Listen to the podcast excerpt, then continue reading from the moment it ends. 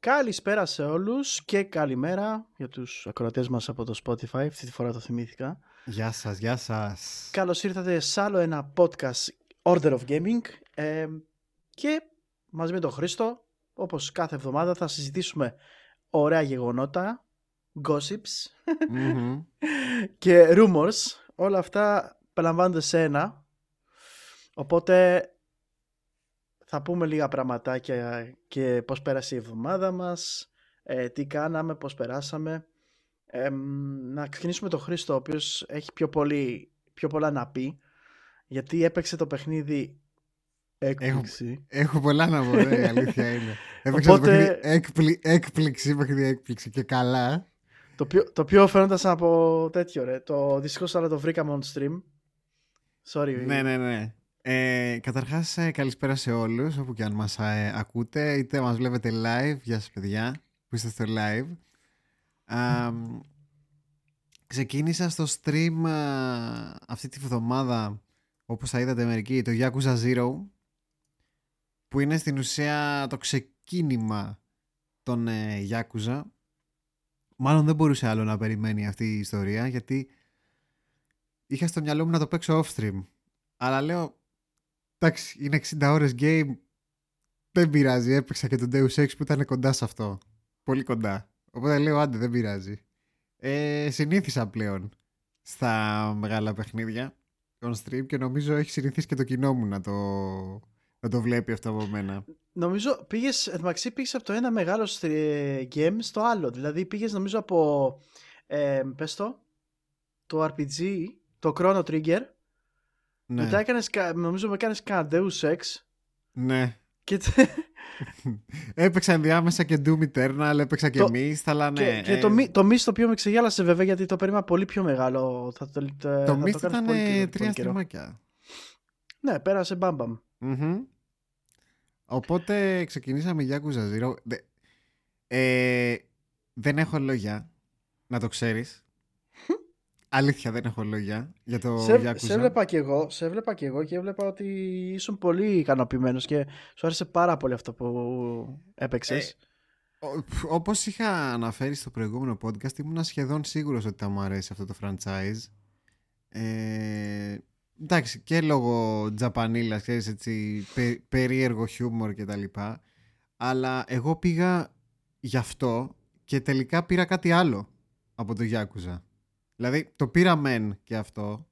Και με τα memes και τις μαλακίες και τα καραοκε Αλλά δεν είναι μόνο αυτό το Yakuza. Το Yakuza είναι εξαιρετικό παιχνίδι. Δηλαδή έχει και ποικιλία σαν ε, gameplay και τουλάχιστον όσο έχω παίξει εγώ αυτό το λίγο ε, ένα εξαιρετικό setting, ένα εξαιρετικό story. Και σκέψω ότι διαδραματίζεται, λογικά συνεχίζει το ένα μετά το άλλο, έτσι. Δηλαδή, αν, αν παίξεις τώρα π.χ. το ένα, ε, ναι. συνεχίζει το story του. Οπότε... Είναι, το, κοίτα, το Zero, επειδή είναι prequel, είναι πιο παλιά από όλα.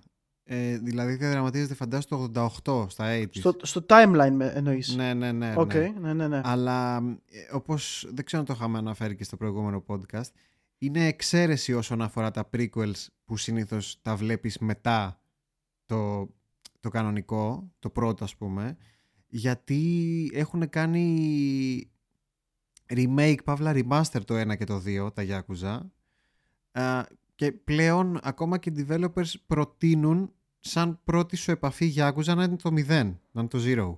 mm και μου έχει αφήσει την καλύτερη εντύπωση, να ξέρεις.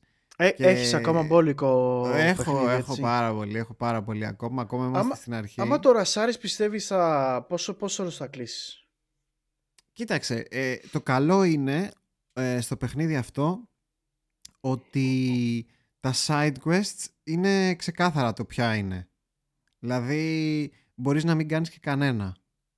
Όπως κάνω ας πούμε εγώ pretty much.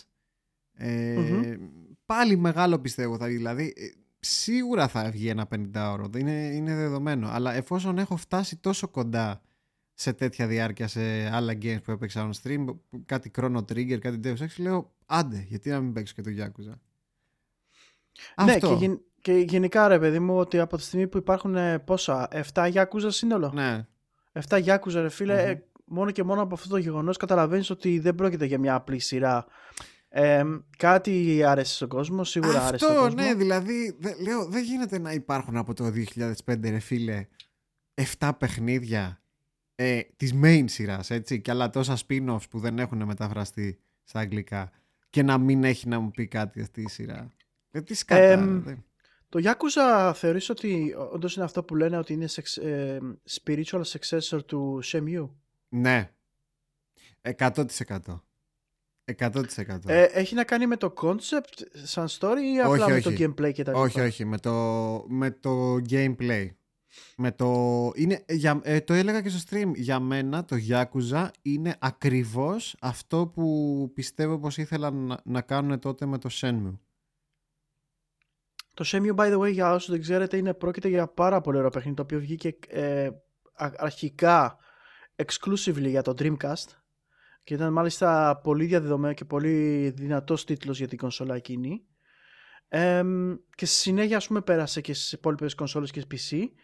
Αλλά μέχρι να γίνει αυτό, εμ, η, η Sega είχε πολλά σχέδια για αυτό το παιχνίδι Μμμ. τα οποία δυστυχώς σκόπηκαν απότομα και με την ε, κατάληξη του Dreamcast και της, και της Sega να αποχωρεί από το χώρο των κονσολών όχι του gaming αλλά των κονσολών οπότε τα σχέδια της για το Shenmue 3 είχαν αναβληθεί πράγμα που έγινε success Τελικά story ναι. στο Kickstarter και ο κόσμος έδειξε την αγάπη του και έγινε όλο αυτό το gathering και βγήκε το Shenmue 3 το θέμα είναι ότι Παρ' πέρα όλα από αυτά, αυτό ναι Νομίζω την πραγματική συνέχεια εντός εισαγωγικών την είδαμε στο Yakuza ξεκάθαρα.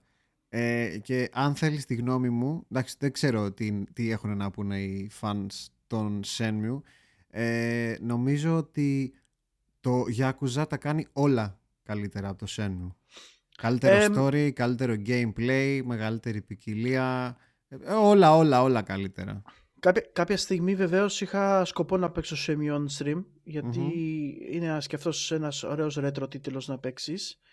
και μάλιστα ήταν και το πρώτο παιχνίδι το οποίο χρησιμοποίησε τα commands ρε παιδί μου on screen τα, ναι, τα action, quick time events. τα quick time events μπράβο ε, ήταν το πρώτο πρωτοπόρος στο συγκεκριμένο κομμάτι ε, το οποίο ουσιαστικά έγινε μετά base και χρησιμοποίησαν πάρα πολλά άλλα παιχνίδια το, το quick time event mechanic Μμμ, ισχύει. Αυτά. Οπότε ακόμα έχεις πολύ δρόμο μπροστά σου. Έχουμε, να φανταστώ. έχουμε, ναι. Και... Αλλά πραγματικά εξεπλάγει, εξεπλάγει με το Yakuza γιατί περίμενα κάτι καλό, αλλά όχι κάτι τόσο καλό.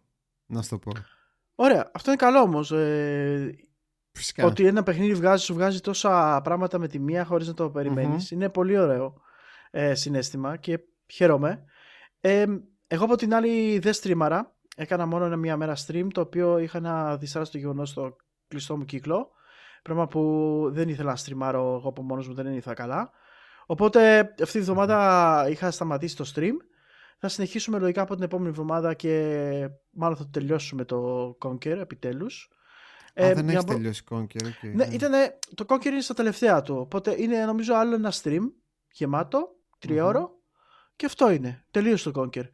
Ε, μετά περιμένω λίγο προς το τέλος του μήνα για να μπορώ να πάρω τα παιχνίδια που θέλουν τα request τα horror για να ξεκινήσω το horror streak. Το, ναι, το, hor- το horror hard trick που το ονομάζω. Ναι. Και δυστυχώς άρα ναι θα το λουστούμε. Λογικά για αρχή θα ξεκινήσουμε το Paranormal το οποίο είναι ένα κινέζικο horror game. Fuck. Ε, Ναι. Έχουμε άλλο ένα το οποίο δεν το έχει ανακοινώσει ο Demian ο οποίος έχει κάνει το δεύτερο request και το τρίτο το, και το τελευταίο λογικά δεν είναι 100% αλλά νομίζω θα είναι το Nightmares 2 το Little Nightmares 2 το οποίο και Το ήθελα Little να Nightmares παίξουμε 2 μετράει για horror. Ρε Ε, κλέφτες! ναι, Ρε ναι, ναι. κλέφτες! Τι Μα είναι horror, horror, ρε! Είναι horror το, σαν, σαν theme και σαν Ε, εμ, μ, concept και τα λοιπά. Ναι, εντάξει. Ε, δεν είναι, δεν, ξέρω, δεν, είναι, δεν είναι τρομακτικό. Ε, ωραία. Ναι. Με, το, με, το, με το ίδιο σκεπτικό ρε εσύ και τα Clock Tower δεν είναι τρομακτικά. Αν Ναι, το πάρεις φυσικά. έτσι. Ναι, δεν ναι, έχεις εννοείται. αποφασίσει ακόμα, γιατί το αναφέρει και, στη, και στο chat η κοπέλα μου η οποία έχει κάνει τη- το request. Δεν έχεις αποφασίσει ακόμα, αλλά φτάνει η ημερομηνία. Οπότε τι θέλετε να κάνω. Αποφασίστε για να προλάβετε να πάρουν τα παιχνίδια. Λοιπόν, αυτά από μένα, αυτά και από σένα. Ναι. Θα δούμε τώρα μέσα στη Ωραία. εβδομάδα πώς θα πάει. Ωραία πραγματάκια έρχονται.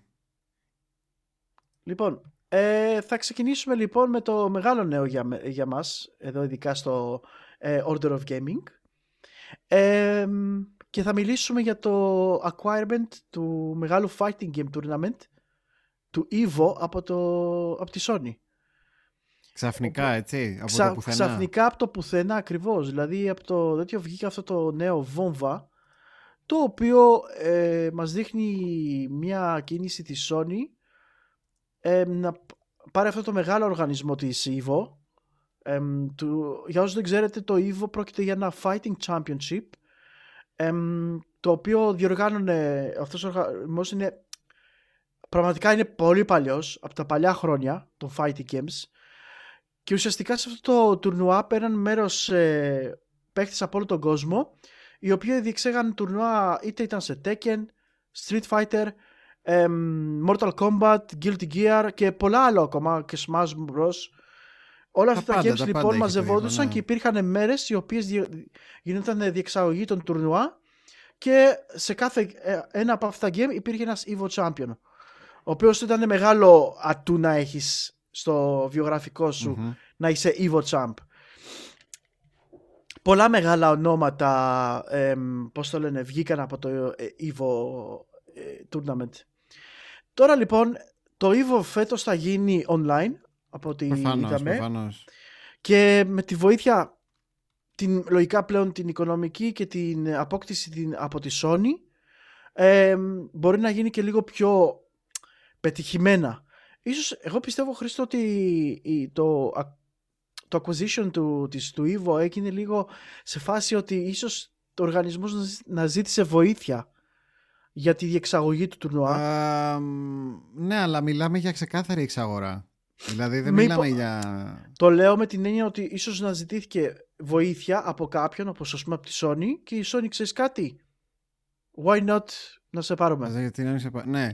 Ε, απ' την άλλη ήθελα να σε ρωτήσω πώς σου φαίνεται αυτή η κίνηση. Γιατί το EVO είναι ένα τεράστιο τουρνουά το οποίο φιλοξενεί παιχνίδια πολλών parties να το πω έτσι. Δηλαδή όπως είπες και Smash και Street Fighter και Mortal Kombat. Killer Α, Instinct που ήταν και της, Μπράβο, της ναι, Microsoft. ναι, ναι. Καλά, δεν ξέρω αν πλέον υπάρχει Killer Instinct. Νομίζω το, ναι, το Killer Instinct σταμάτησε να Παίζει είναι. να το έχουν βγάλει γιατί Λόγω δεν της ήταν, δημοσιότητας. ναι, δεν ήταν δημοφιλές αρκετά. Αλλά ε, δεν ξέρω πώς ε, θα το χειριστούν πλέον. Ε, ποια, ποια θα παραμείνει η σχέση ρε παιδί μου όλων αυτών των publishers τώρα που θα το διοργανώνει η Sony. ας το πω. Θα μου πεις εντάξει οκ, αλλά δεν- περίεργα τα πράγματα. Φοβάμαι μην πάμε πάλι σε μ, κατακαιρματισμό, να σου το πω έτσι. Να, να αρχίσουμε να κάνουμε ε, ο καθένας το δικό μας μαγαζάκι και το δικό μας τουρνουά. Και πάλι ρε εσύ, δεν είναι... Να σου πω κάτι. Νομίζω έτσι κι αλλιώς το κάθε game έχει το δικό του τουρνουά του παγκόσμιο. Έτσι, δηλαδή Ναι, υπάρχει ναι, το Tekken το παγκόσμιο, υπάρχει το, Tekken- το παγκόσμιο του εμ, Dragon Ball Fighter Z και όλων αυτών των Ναι. παιχνιδιών. Υπάρχουν Αλλά ένα- υπάρχουν, υπάρχουν και κάποιοι που δεν κάνουν έτσι μεγάλα τουρνουά δικά τους. Ας πούμε το Smash, επειδή η Nintendo η ίδια δεν το θεωρεί μεγάλο, δεν, δεν το θεωρεί competitive παιχνίδι, ή τουλάχιστον δεν το θεωρούσε μέχρι κάποια, μέχρι κάποια στιγμή. Ε, πέρα από κάποια events μεμονωμένα δεν κάνει κάποιο έτσι ξέρεις, μεγάλο επίσημο τουρνουά. Ε, ίσως με αυτή την εξαγορά ίσως ε, αλλάξουν αυτό. Αυτό, ναι, αυτό, καταλαβες. Μήπως το αλλάξουν και πλέον ε, είτε διοργανώνουν οι ίδιοι κάποια τουρνουά ε, ή απλά θα κάνουν κάτι ανάλογο και προσπαθούν να πάρουν λίγο το μερίδιο του Evo. Εμ, που εγώ πιστεύω ότι άμα το εμ, άμα το οργανώσει καλά η Sony γιατί δεν νομίζω να φανεί από το πρώτο έτος ίσως φανεί από Ναι, του χρόνου προφανώς. Οπότε φέτος θα δούμε, θα, νομίζω πιστεύω ότι απλά θα χαρούν όλοι ότι δια, θα γίνει η διεξαγωγή του τουρνουά. Online μεν, αλλά θα γίνει. Οπότε ίσως με αυτόν τον τρόπο να ε, δούνε ρε παιδί μου, να δοκιμάσουν τα νερά, πώς είναι, ξέρεις, πώς θα διαχειριστεί την... Γιατί μην ξεχνάτε ότι υπάρχει το backstage, έτσι, το οποίο ε, εμείς οι θεατές δεν το βλέπουμε. Εμείς βλέπουμε απλά το τουρνουά. Οπότε πίσω από αυτά όμως γίνονται άλλα πράγματα, γίνονται άλλα deals. Μπορεί να γίνουν κάποια εξωφρενικά αιτήματα τα οποία δεν μπορεί να το καλύψει κάποιο από τα parties ναι, με αποτέλεσμα να αποχωρήσουμε. Ναι. Οπότε όλα θα, όλα θα φανούν φέτος στο Evo το παγκόσμιο και ίσως και να είναι κάποιοι τα η τελευταία τους φορά ίσως να, να δούμε και καινούρια entries ή επανερχόμενα entries. Αυτό. Ε, αυτό που βλέπω από τη Sony σίγουρα, ε, μιας και σχετίζεται στο μυαλό μου με το, με το επόμενο θέμα που θα συζητήσουμε, είναι ότι βλέπω τη Sony γενικότερα να προσπαθεί να βρει εναλλακτικές διεξόδους. Α, τι εννοώ, εναλλακτικές διεξόδους α, όσον αφορά στο να έχει παρουσία σε χώρους που άλλοι δεν έχουν. Για παράδειγμα, η Microsoft δεν θα έχει κάτι αντίστοιχο, άμα δεν κάνουν και αυτοί κάτι αντίστοιχο, καταλαβαίνεις τι εννοώ; Ναι, ναι, ναι. Ή ας πούμε θα δούμε μετά ότι επενδύουν στο VR ξανά, ενώ οι αντίπαλοι τους δεν επενδύουν στο VR, καταλάβει. Δηλαδή, νομίζω τους βλέπω πως παίζουν αμυντικά. Δεν ξέρω... Ναι, ναι, δεν ξέρω αν σου ακούγεται περίεργο αυτό, αλλά νομίζω τους βλέπω και να παίζουν ε, αμυντικά αυτή τη στιγμή εγώ πιστεύω, Χρήστο, μπορεί να είναι λίγο πιο διαφορετική η νοοτροπία της Sony σε αυτό το θέμα, σε αυτή την αγορά. Και ίσως να, το, ίσως να είναι σε φάση ότι θα το παίξουμε καλή σε ένα community το οποίο είναι niche. και με αυτόν τον τρόπο π.χ. να κερδίσει ένα μεγάλο μερίδιο community. θα το παίξουν οποίο... καλή. Αυτό σου λέω ξανά θα φανεί το ναι, ναι, ναι. καλοκαίρι, έτσι, όταν mm. γίνει το τουρνουά. Εγώ σου λέω mm. όμως, δηλαδή τώρα μπορεί να έρθει κάποιος, όπαρε, κοίτα να δεις, η Sony αγόρασε το Evo και πλέον θα έχουμε τουρνουά, ενώ δεν είχαμε κανονικά λόγω του COVID και λόγω πολλών συνθήκων. Οπότε, ok, that's cool. Και κερδίζεις εκεί πέρα λίγο τον κόσμο. Ένα αυτό. Δεν νομίζω να το κάνει ώστε να τραβήξει περισσότερο κόσμο προς το PlayStation κτλ. Το κάνει απλά για να έχει και αυτό, όπως λες και εσύ ρε παιδί μου, ένα, ένα ακόμα περιπτεράκι ε, να δείξει κάτι. Καλά, κάποτε θα είναι λουσμένος στα logos του PlayStation, φαντάζομαι. Ναι, ρε, εννοείται στο μέλλον, αυτό. Έτσι. Και θα βλέπεις, ξέρω εγώ, και στο PlayStation 5 μπανεράκια, ο, Evo και τέτοια, όταν θα γίνεται κτλ. Ε, εν τω μεταξύ, δεν ξέρω αν γνωρίζουν και τα παιδιά στο chat ή αν γνωρίζεις εσύ. Ε, το Evo πλέον ε, είχε μπει και στα e-sports. Ναι, βέβαια. Α, είχε δηλαδή Θεωρούταν και... ξεκάθαρα e-sport. Εννοώ αν είχε μπει στα e-sports, στα κλασικά παιχνίδια τα e-sports, αν είχε τουρνουά για ας πούμε τα, τα κλασικά e-sport παιχνίδια, πέρα από τα fighting. Είχε μπει ας πούμε και στα LOL και στα, στα MOBA και στα λοιπά. Όχι, όχι, όχι. Το EVO ήταν πάντα ξεκάθαρα και μόνο για fighting ε, games, τίποτα άλλο. Ουσιαστικά θεωρούταν το EVO Championship ήταν e-sport μόνο του ρε παιδί μου. Εντάξει, δηλαδή το e-sport είναι όλο αυτό το spectacle που γίνεται.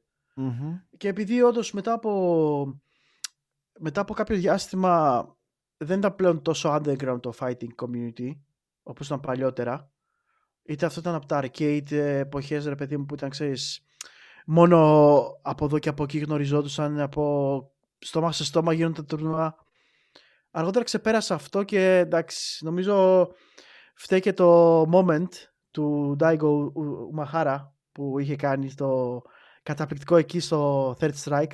Στο το third θυμάσαι; Strike. Ε, ποιος δεν το έχει δει αυτό, ρε; Το κόμμα ναι. λες. Το... ναι, ναι, ναι. Το... ναι Εγώ okay. πιστεύω ότι ήταν και αυτός ένας καταλήτης ο οποίος ξεκίνησε όλο αυτό. Σίγουρα. Και ίσως από εκεί απογειώθηκε και το Evo και τράβηξε περισσότερο κόσμο. Και γι' αυτό το λόγο από μόνο του θεωρείται e-sport. Δεν είναι ότι θα μπει τέτοιο mm-hmm. σε κάποιον το Κατάλαβα, δηλαδή, ναι, ναι.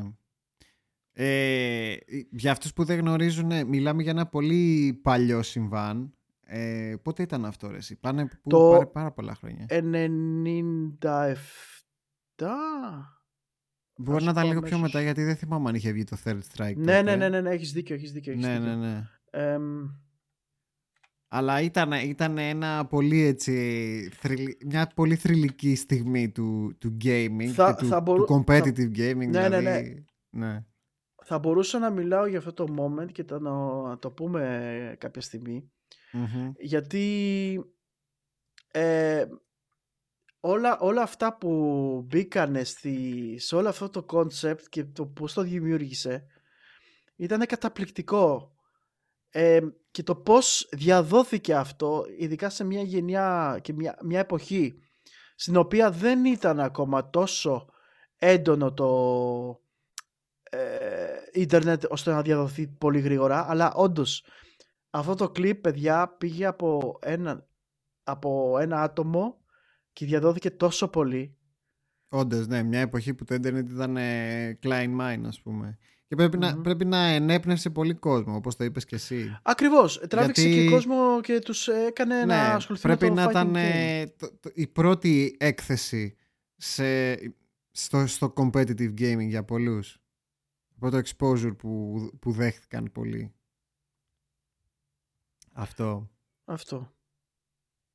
Λοιπόν, ε, θα δούμε τι, τι θα γίνει στο μέλλον με το Evo. Όπως είπες, ε, και, και εγώ πιστεύω ότι δεν θα τα δούμε από την πρώτη χρονιά και όλα αυτά που έχει να κάνει η Sony. Γιατί έτσι κι αλλιώς θα είναι online το event. Έτσι λέγεται Evo Online. Το, Ε, το, το φετινό. το moment νομίζω έγινε το 2004. Α, δεν είναι τόσο παλιό. Ε. Όχι, το περίμενα και εγώ πιο παλιό, να σου πω Μμ. αλήθεια. Και εγώ στο μυαλό Αλλά μου το είχα ήτανε- πιο παλιό. Ήταν το 2004 και μάλιστα ο Ντάιγκο σε εκείνο το fight λέει έκανε 15 parry τα συνεχόμενα. Μάλιστα. Δεν Οκ, μπο- δεν- οκ. πρέπει, πρέ- κάποια στιγμή άμα θέλει να το συζητήσουμε να το πούμε, αλλά το, το, αυτό, το, αυτό το πράγμα που έκανε ο Ντάιγκο σε εκείνο το fight απέναντι στη Chan Lee είναι ακατόρθωτο ρε. Το, εκείνη, τη στι- εκεί, ειδικά εκείνη την εποχή ήταν ακατόρθωτο. Δεν το σκέφτομαι κανείς να το κάνει. Αυτά. Μμμ. Λοιπόν, πάμε στο επόμενο θέμα. Ναι, ναι, βεβαίως. Το επόμενο θέμα πάλι έχει να κάνει με τη Sony και πλέον θα μιλήσουμε για το πλέον υπαρκτό ε, Πλέον καινούριο, υπαρκτό. σχέ- ε, σ- καινούριο σχέδιο της ε, Sony για το επόμενο VR της, το οποίο έχει να κάνει με το PlayStation 5. Ε, φανερώθηκαν λοιπόν μα- μέσα σε αυτή τη βδομάδα τα χειριστήρια του PlayStation VR του καινούριου, ας το πούμε, θα το ονομάσουμε εμείς PlayStation VR 2, ok. Ναι, οκ. Νομίζω είναι δικαίω. Επιτέλους θα πω εγώ με κανονικά δικά του VR controllers Επιτέλους ακριβώς γιατί... και όχι με τα, με τα dildos του, του PlayStation Move. Το οποίο ήταν και Έτσι. PlayStation 3, έτσι, accessorize. Ναι. Αλλά δεν ήταν και τόσο precise και τόσο βολικά όσο Ναι. Κανονικά VR controllers. Καμία Οπότε σχέση. πλέον είδαμε τα, ε, τέτοια τα οποία θα περιλαμβάνουν και haptic controllers μέσα. Οπότε έχουμε την τεχνολογία Ναι. των ε, DualSense. Ναι, θα έχει η τεχνολογία παρόμοια του DualSense, ναι.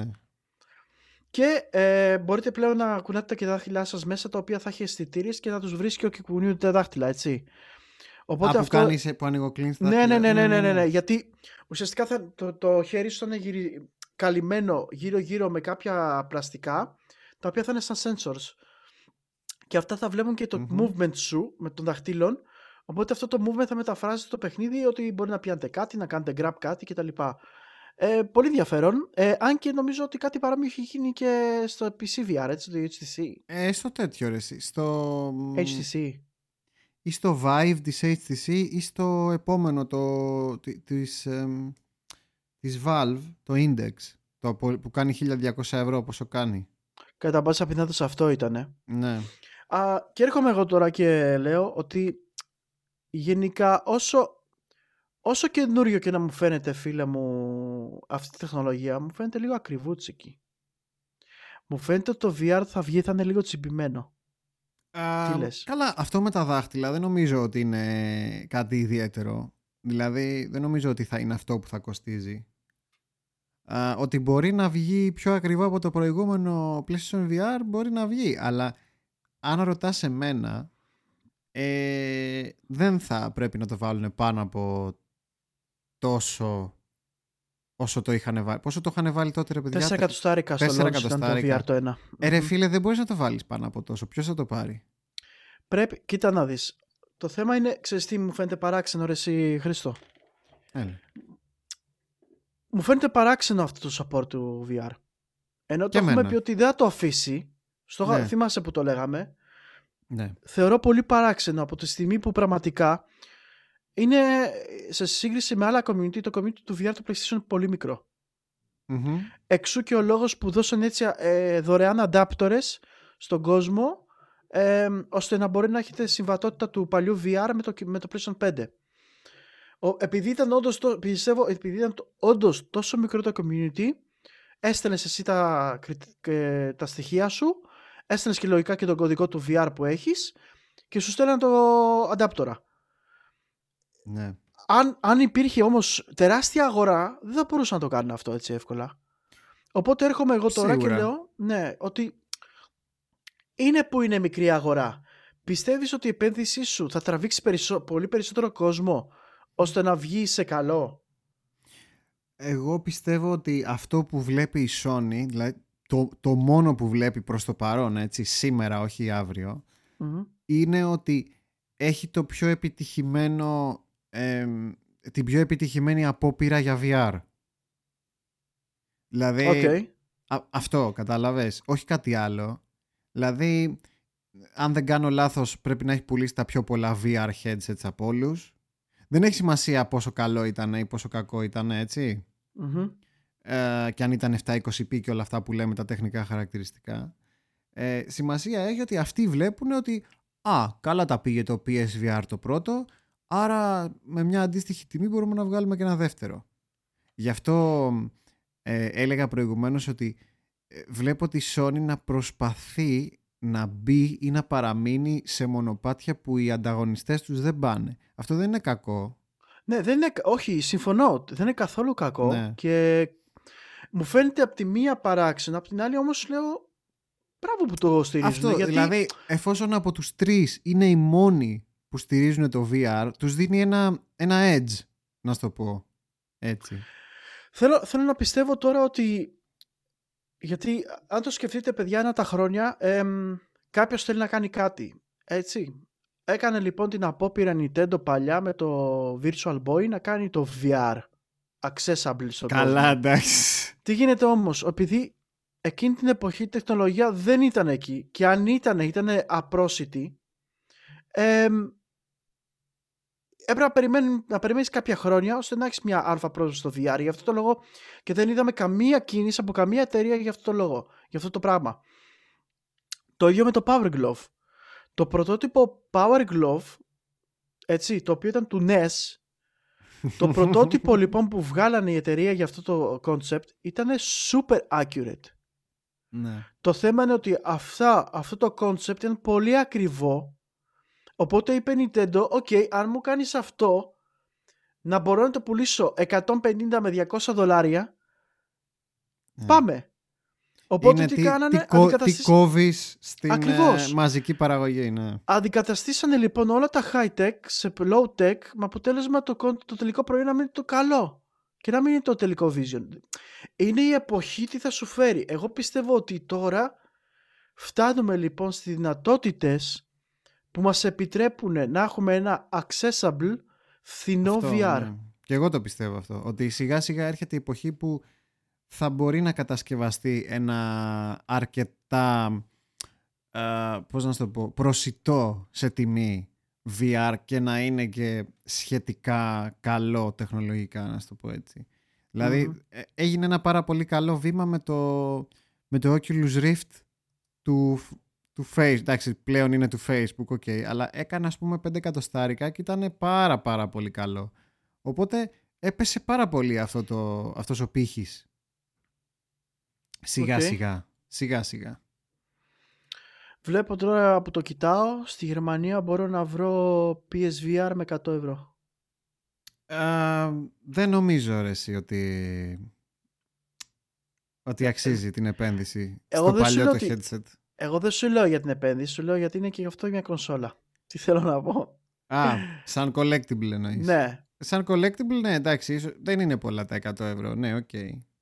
Αλλά πιστεύω ότι και δεν θα είναι κάτι που θα χρησιμοποιήσεις πολύ στην πραγματικότητα και κάτι που έχει παλιώσει πολύ άσχημα. OK. Okay. Ε, μην ξεχάσεις ότι δεν είχα ποτέ μου επαφή με VR, έτσι. Αυτό Κοίταξε, η αλήθεια είναι ότι είναι ένα πραγματικό VR headset, όχι σαν αυτά που παίζαμε στο Android και βάζαμε το κινητό μας. Είναι όντως ένα πραγματικό VR headset, αλλά είναι το πιο, το πιο αδύναμο, το πιο low resolution. Δεν δηλαδή θα το, είναι... θε, η το πιο- θεωρείς ακόμα χειρότερο και από το κινητό που το έχουν κάνει τώρα τέτοια. Όχι ρε. Όχι, σε καμία περίπτωση. Αλλά είναι η, η πιο, η πιο entry level α, VR εμπειρία που μπορείς να έχεις αυτό; Οκ. Αυτά λοιπόν ε, είδαμε λίγα με το 80 ευρώ τα PlayStation. move, μαλάκα. Ναι, Πω, είναι, πω. είναι, τα move τα έχουν ε, ξεφτυλίσει γιατί είναι όντως για αυτό το λόγο ρε παιδί μου, για το VR συν το, το άλλο το, πι- το πιστόλι ρε παιδί μου που νομίζω ότι ήταν απλά ένα project το οποίο δεν το χρησιμοποίησαν ποτέ ξανά όπως η Nintendo Πολλά έκανε ρε με τα φίλε. Εν πιστόλια. τω μεταξύ, τα move αν δεν κάνω λάθος είχ- είχαν περίπου την ίδια τεχνολογία που είχαν τα Wii Remotes, ε. Μμμ. ε με, με τέτοιο, πες το. Με, Με κάμερα. Με αισθητήρια και κάμερα. με τέτοιο. Με υπέρυθρη ακτίνα και ταυτόχρονα κάμερα με αυτά τα globe, τα globes που είχαν πάνω. Ακριβώς. Τα, ναι, ναι. Και βλέπαν λοιπόν το movement, ήταν σαν trackball ρε παιδί μου αυτό. Μμμ. Κατάλαβα, κατάλαβα. Οπότε, πάμε αυτό σε προς το κανονικά πα- χειριστήρια. Ναι, θα δούμε πιστεύω και περισσότερες λεπτομέρειες ε, σχετικά με το καινούριο VR της Sony, αλλά από ό,τι βλέπουμε ότι είναι πολύ ζεστή γι' αυτό, οπότε να αναμένετε ε, Εντάξει. νέα σύντομα και πιστεύω κιόλας και όσο πλησιάζει ο καιρός θα βλέπουμε και όλο περισσότερα και κάποια στιγμή θα δούμε και το headset το core για να Ναι. το δούμε πώς λειτουργεί. Ελπίζω να σε πρώτα ένα, σε ένα πραγματικά 1080p headset, το λιγότερο. Το και εγώ λιγότερο, νομίζω, φίλε. νομίζω ότι είναι πλέον 100% θα γίνει Ναι. αυτό. Ε, το PlayStation 5 είναι και αρκετά δυνατό. Δηλαδή, σε σχέση με το 4 είναι πολύ πιο δυνατό. Αν Ναι. δηλαδή υπολογίσουμε ότι έχει μία GPU, ας πούμε, αντίστοιχη, ξέρω εγώ... Μην ξεχνάς ότι θα υπάρξει και η δυνατότητα, άμα θέλουν και θέλουν να το κάνουν σωστά, μπορούν να βάλουν και κάποιο hardware μέσα, μέσα στο. Ισχύει και αυτό, αλλά αυτό θα εκτόξευε την τιμή του ακόμα περισσότερο. Δηλαδή, πόσο ακόμα να πάει; Όχι απαραίτητα. Α, πο- ε, πόσα θα δίνατε, Δηλαδή- ρε παιδιά, για, για ένα... Δηλαδή τώρα Έχεις πλέον. δώσει 5 εκατοστάρια για το PS5. Μμμ. Πόσα θα έδινες ακόμα με ε, maximum για ένα VR headset σαν αυτό; 3 αλλά- εκατοστάρικα. Ε, 3 με 3,5 εκατοστάρικα πιστεύω. ε, Ε, είδες. αλλά με την προϋπόθεση ότι θα υπάρξει και τεχνολογία η οποία θα με βοηθάει στο. θα βοηθάει και το PlayStation, ρε παιδί μου, Μμμ. να λειτουργεί σωστά με αυτό. Δεν ξέρω, ε, σου λέω, δεν έχουμε ιδέα ακόμα το, για το τι θα ετοιμάσουν και- και τι τεχνολογία θα έχει αυτή ε, το mask απάνω του, οπότε δεν μπορούμε να, θα, απλά εικάζουμε τώρα. Ναι. Ε, προς το παρόν είδαμε τα controller όπως είπαμε και Μια αναμένουμε... χαρά. φε- Κλασικά VR λεπτομέρειες, ναι. controllers. Μμμ. Ε, τι να σου πω, μακάρι να το δούμε στα 3 εκατοστάρικα, αλλά δεν πιστεύω ότι θα το δούμε στα 3 εκατοστάρικα. Εγώ θα σου πω 4. Και εγώ πιστεύω τέσσερα. μπο- Λέ, λέ- λες να το ρισκάλουν πάλι όπως με το πρώτο. Να αποξενώσουν τον κόσμο λόγω της τιμής. Ε, για αρχή, Εγώ- μάλλον. Εγώ στη θέση τους θα το έβγαζα τρία εκατοστάρικα και σε έμπαινα μέσα. Ε, ξέρεις τι, είναι ένα προϊόν το οποίο δεν θα το πάρει πάρα πολλοί κόσμος. Δεν είναι σαν την, κον- σαν την ίδια την κονσόλα που α, υπολογίζεις την ποσότητα; Ναι, αλλά τουλάχιστον με τρία εκατοστάρικα έχεις κάποιον να τραβήξεις πάνω σου. Αυτό, ενώ ναι, Με τέσσερα δηλαδή- εκατοστάρικα αποξενώνεις τελείως το- την αγορά. Είναι, είναι, είναι ένα sweet spot πιστεύω τα 3 εκατοστάρικα για ένα τέτοιο περιφερειακό, ξέρεις, τόσο major. Δεν Μετά- γίνεται. Εγώ πιστεύω σε, σε Χρήστο δεν γίνεται από τη στιγμή που άμα το βάλεις 4 εκατοστάρικα κάνει το ίδιο με τη digital έκδοση της κονσόλας σου. Ναι. Ναι, ναι, συμφωνώ, συμφωνώ. Δηλαδή αυτό που θα σκεφτεί και ο καθένας γονιός ρε παιδί μου. Δηλαδή, συγγνώμη, λέει αυτό κάνει το ίδιο όπως το PlayStation. Ε, αυτό, ναι, δηλαδή πρέπει κάποια στιγμή να έρθει κάποια στιγμή που αυτό το headset, το VR, δεν θα είναι μόνο για τους enthusiasts, για τους τρελαμένους με VR. Θα, θα πρέπει να πάει και στο mainstream κοινό.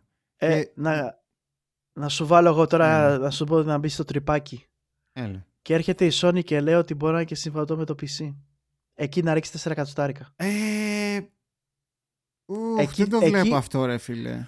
Αν το κάνουν αυτό και θα το ανακοινώσουν ότι υπάρχει συμβατότητα με το PC και το δίνουν 4 εκατοστάρικα, εκεί είναι worth.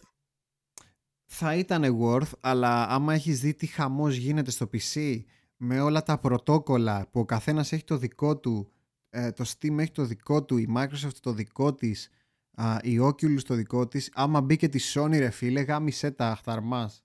Και τι, Άσε. και πού είναι το κακό; Ε, έχουν οι developers να υποστηρίζουν 50 διαφορετικά πρωτόκολλα. Με τι θα πρώτα ασχοληθούν. Ναι, αλλά βλέπεις ότι η Sony κάνει κινήσεις προς το PC. Πού ξέρεις, μπορεί να περάσει τους τίτλους στο VR της. Μακάρι. Στο PC. Μακάρι. Η ποικιλία για καλό είναι, δεν είναι για κακό. Μακάρι.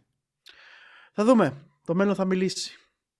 Ερχόμαστε στο άλλο μας θεματάκι, παιδάκια, το οποίο έχει επιτέλους να κάνει κιόλας με τις ανακοινώσεις που έγιναν εμ, Τη Square Enix. στη Square Enix, η οποία έκανε το presentation της, το, της προ- την προηγούμενη μέσα στη εβδομάδα, Μμμ. ε, η οποία έδειξε κάποια παιχνίδια και τίτλους που είναι υπό επεξεργασία, μίλησε για το Tomb Raider, το οποίο θα μιλήσουμε αργότερα, και επιτέλους δίδαμε κάποιες λεπτομέρειες για το project ε, Th- Athia, το οποίο τελικά πλέον πήρε όνομα μέσα από ένα reveal trailer, το οποίο για μένα ήταν αστείο, τέλος πάντων, Ναι, Ε, εντάξει.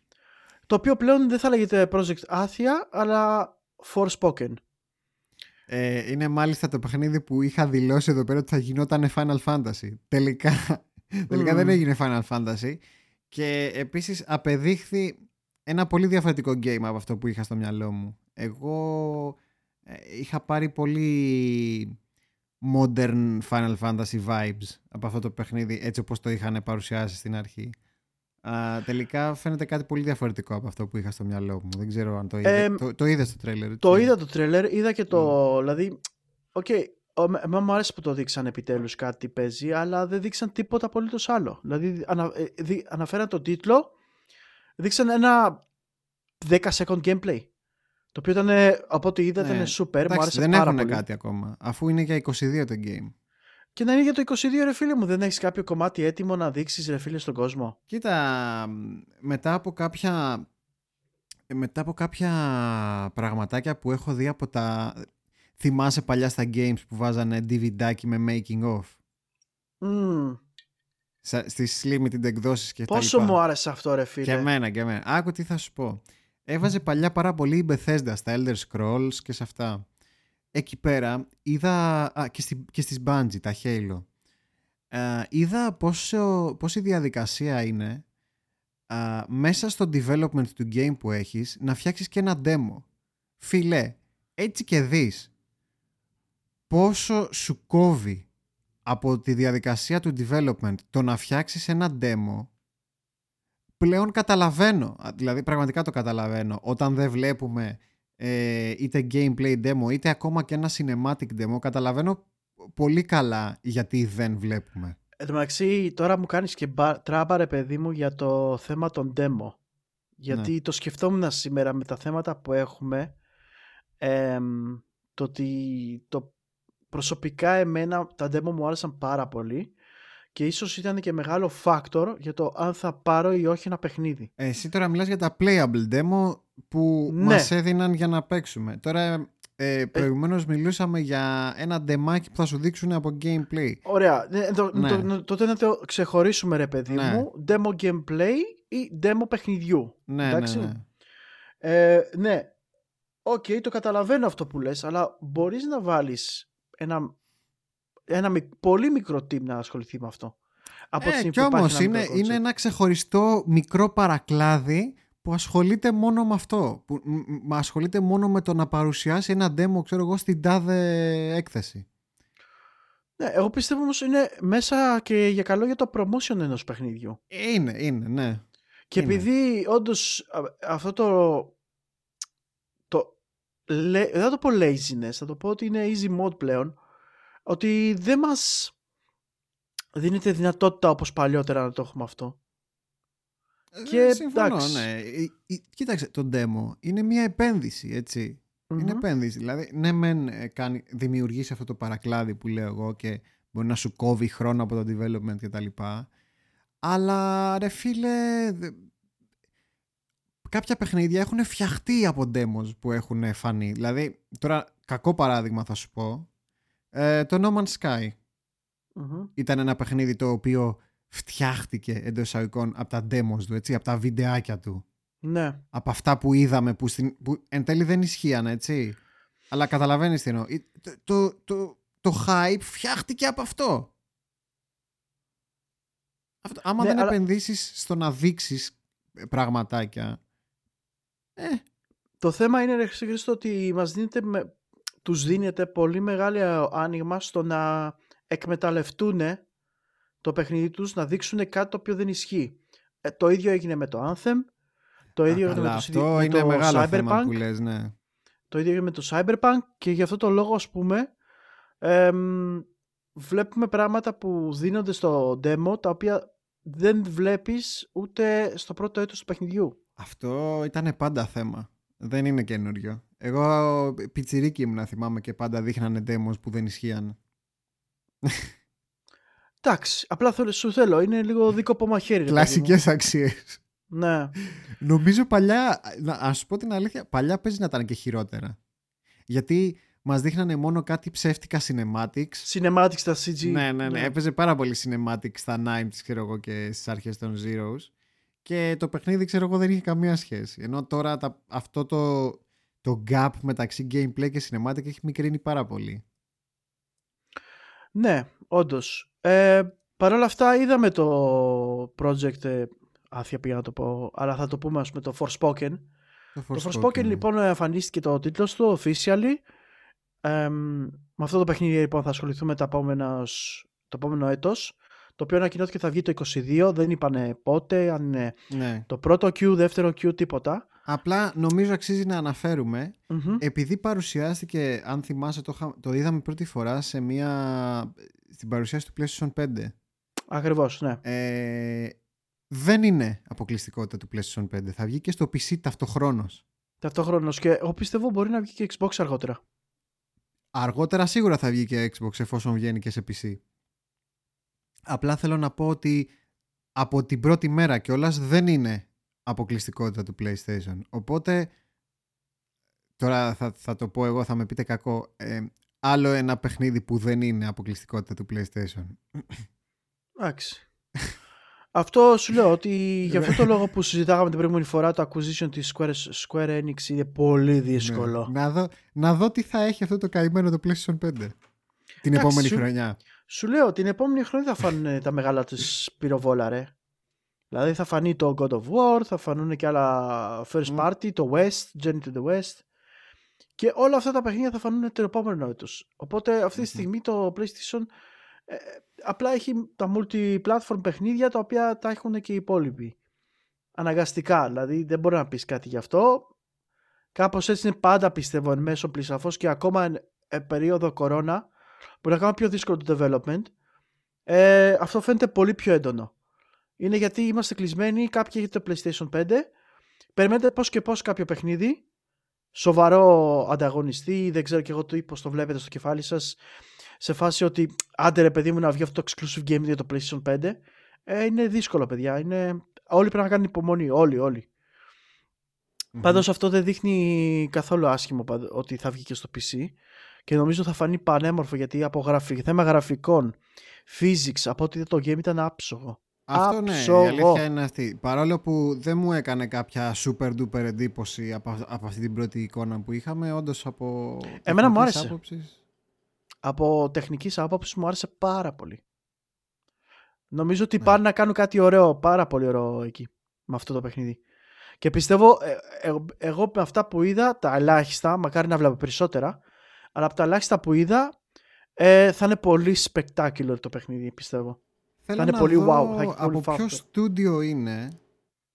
Α, γιατί Square Enix πλέον σημαίνει πολλά, δεν σημαίνει Luminous Production. Α, Ιαπωνικό είναι. Luminous Μμμ. Production. Α, οκ, που έφτιαξαν το, το Final Fantasy το 15. Το στούντιο που έφτιαξε το Final Fantasy 15 είναι. Είναι, εγώ πιστεύω δε- δε- τέτοιο. Έχει και το feeling του Final Fantasy, γι' αυτό το λόγο μπε- Το έλεγες έχει, γι' εσύ. αυτό, γι' αυτό πίστευα ότι εγώ αυτό το vibe πήρα από, το, από την πρώτη ματιά που είδαμε από το game. Εγώ θέλω να είναι ένα single player ε, super duper ε, game. Single player ε, adventure, να το πούμε έτσι. Action adventure. Και μακάρι με, αυτό- με- με αυτά τα mechanic που είδαμε να έχει και platform απάνω. Οπότε θα Ε, και- μπορούσε, can't θα wait, ρε. μπορούσε. Δεν, δεν μπορώ να περιμένω γι' αυτό, αλήθεια. Θέλω να δω και άλλα πράγματα. Δηλαδή περίμενα πιο πολλά να δω. Αυτό. Θυμάσαι ένα game που υπήρχε κάποτε στο, τώρα στο PS3 ήταν το Heavenly Sword. Το έχω εδώ πέρα, ρε. Α, ε, Ήταν, ήταν το πρώτο παιχνίδι που έπαιξε στο PlayStation 3 Και μάλιστα το θεωρώ από τα αγαπημένα μου, τι- από τους αγαπημένους μου τίτλους του PlayStation 3. Αλήθεια. Ναι. Ε, Ήταν- Πιστεύεις θα είναι κάτι σε τέτοια φάση; Όχι. Όχι, ε. Όχι. Οκ. Το Heavenly Ε, Sword ήταν πιο hack and slash; Ναι, μετά, με Quick Time Events ε, ήταν super duper hacking slash ρε. Μμ. Ε, και με ωραίο story. Εμένα μου άρεσε πάρα πολύ το Heavenly Sword. Μμμ. Το θεωρήσα πάρα πολύ το, στα top παιχνίδια του PS3. Και ήταν και από το... και απ' launch; Ήταν και από αυτά που είχαν βγει νωρίς. Ναι, έχεις ναι, δίκιο. ήταν αρχές της ζωής του PS3 ρε. Μμμ. Αυτά για το pro- Project Athia, a.k.a. σε Forspoken, το οποίο θα Ναι. αναγκαστικά το λέμε τώρα. Ε, τώρα Forspoken. Ναι. πλέον, ναι. Και μακάρι να, είναι και, να δούμε και λίγο πιο πολλές λεπτομέρειες πολύ σύντομα. Πες το επόμενο που είναι δικό σου. Δικό μου. λοιπόν, ε, εντάξει, το main, e- το main event, ας το πούμε, Μμμ. του... του της Main attraction παρουσίας- το πούμε έτσι. Ναι, ναι. Το main attraction της ε, παρουσίασης ήταν ε, φυσικά το, το είχαν πολύ διαφημίσει ε, το Life is Strange το οποίο εντάξει όλοι φανταζόμασταν πως πρόκειται για ένα νέο Life is Strange και όντως α, η Square παρουσίασε ένα νέο Life is Strange που λέγεται Life is Strange True Colors α, το οποίο θα βγει παντού σε, ε, PS5, Xbox Series X και S, PlayStation 4, Xbox One, PC και Stadia ε, τεχνικά το, σ- το, το game φαίνεται αρκετά σκαλιά πιο πάνω από εκεί που είχαν φτάσει τα παιχνίδια της Don't Nod Entertainment που τα φτιάχνει αυτά τα παιχνίδια. Α, μεγάλη διαφορά, ειδικά στα περιβάλλοντα. Δεν ξέρω αν, τα, αν το είδες στο τρέιλερ του καινούριου Life is Το, Strange. το είδα, ναι, ναι, ναι. Ε, εντάξει, στα κλασικά μονοπάτια Life is Strange, έτσι Μμμ. με τα emotional ε, μηνύματα, με ίσως παρουσίαση κάποιου ε, κάποιας μειονότητας, θα- να το πω έτσι. Ε, κατά πάσα πιθανότητα αυτό θα κάνει. ρε. Γενικότερα δεν μπορούμε να πούμε κάτι για την Don't Not γιατί αυτό το κάνει από την πρώτη μέρα. Ναι, ακριβώς. Δεν μπορούμε να πούμε ότι «Α, κοίτα, ξέρω εγώ, πήγανε με τα νερά της εποχής» γιατί η Don't Not το κάνει αυτό από day one. Μμμ. Ε, από όταν ακόμα δεν ήταν της μόδας να είμαστε έτσι επειδή έτσι πρέπει. Ε, μου φαίνεται σαν πρώτη ματιά εξαιρετικό παρόλο που άλλαξε το στούντιο που το φτιάχνει πάρα πολύ γκρίνιαξαν γι' αυτό δεν ξέρω γιατί χωρίς να έχουμε δει ακόμα καλά καλά τι μπορεί να κάνει το, αυτό το νέο στούντιο α- αρχίσαν οι γκρίνιες ξέρεις, τα Εμέ- κλασικά. εμένα μου φάνηκε πάρα πολύ ωραίο η δουλειά τους, ρε. Πάρα πολύ Ναι. ωραία η δουλειά τους. Ναι, ναι. Δηλαδή, ναι, μεν κρατάνε τα μοντέλα αυτό το όχι τόσο ρεαλιστικό που είχαν Μμμ. τα Life is Strange, αλλά τα περιβάλλοντα αλλάξανε πάρα πολύ. Υπήρξε τεράστια βελτίωση και λογικό βέβαια, έτσι, next gen κτλ. Και μαζί με αυτό ε, έσκασε και ανακοίνωση για δύο ρημαστεράκια Μμμ. του πρώτου Life is Strange και του prequel του, το Life is Strange Before the Storm το οποίο για ως σαν collection θα κυκλοφορήσει αυτό τα οποία δεν μας έδειξαν gameplay footage από αυτά παρά μόνο έτσι εικονίτσες γιατί μάλλον δεν θα έχουν κάτι έτοιμο αυτά βγαίνουν και τα δύο α, νομίζω ίδια μέρα 10 Σεπτέμβρη βγαίνει το καινούριο Ναι, και γιατί... το remaster και αυτό. Ναι, όχι. γιατί ο λόγος, ο λόγος γιατί ανακοίνωσαν και τις άλλες εκδόσεις του παιχνιδιού του. Μπράβο, ναι, καινούριου. έχουν κάτι Ultimate Μμμ. Edition που έχει μέσα Περιλαμβάνουν τα μέσα τα remaster. remaster. Μπράβο, ναι. 10 Σεπτέμβρη λοιπόν βγαίνουν και τα δύο, δεν αργούν δηλαδή. Πρέπει να ήταν ε, αρκετό καιρό σε development ήδη Μμμ. και τα δύο. Απλά δεν μας έδειξαν από τα remaster. Για όσους δεν τα έχουν παίξει παιδιά τα... ειδικά το πρώτο το Life is Strange ε, εξαιρετικό game. Ε, έχω ακούσει και πολλούς που δεν τους άρεσε. Ε, εντάξει, τα Life is Strange είναι για μένα interactive movies, έτσι. Ναι, ναι, σωστά. Interactive ταινίες. Συμφωνώ, Άμα, συμφωνώ απόλυτα. άμα δεν σου αρέσει αυτό, δεν σου αρέσει. Και, και Να σου- τελειώνει εκεί η Να υπόθεση. σου πω ξέρεις. κάτι που το σκεφτόμουν τις προάλλες και όντως το άκουσα και σε κάπου να το συζητάνε. Ναι. Ήμουνα σε φάση, ξέρεις ότι πολύ καλά ότι δεν είμαι φαν της σειράς Life is Ξέρω, Strange. ξέρω. Ε, ενώ καταλαβαίνω την αξία τους και το τι κάνουν σαν παιχνίδια, ε, δεν, ισε- ε, πιστεύω ότι με απόπειρε το γεγονός ότι είχαν βγει σε επεισόδια.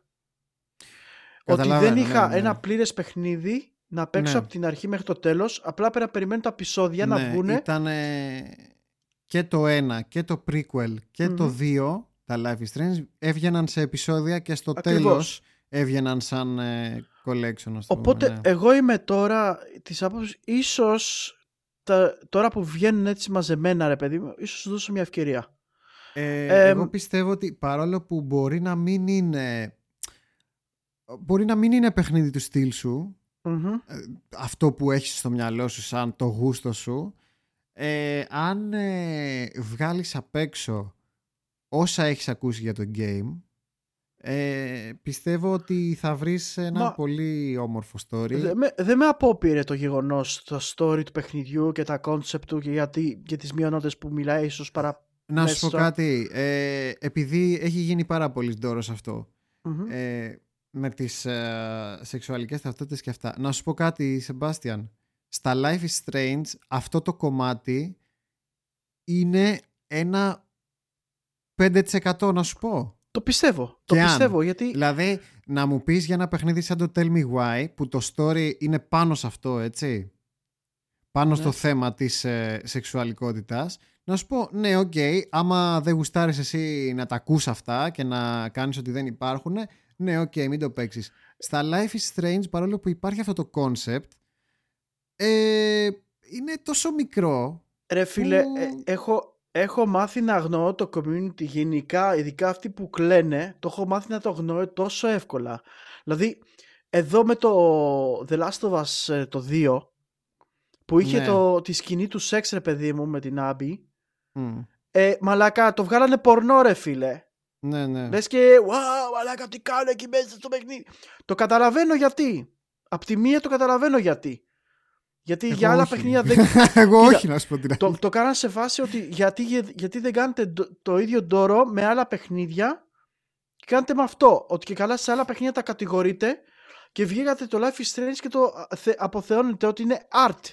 Γι' αυτό το είπανε. Ε, Αλλά από την άλλη, ε, κάποιοι το, κάνουν, το πήγαν στο extreme.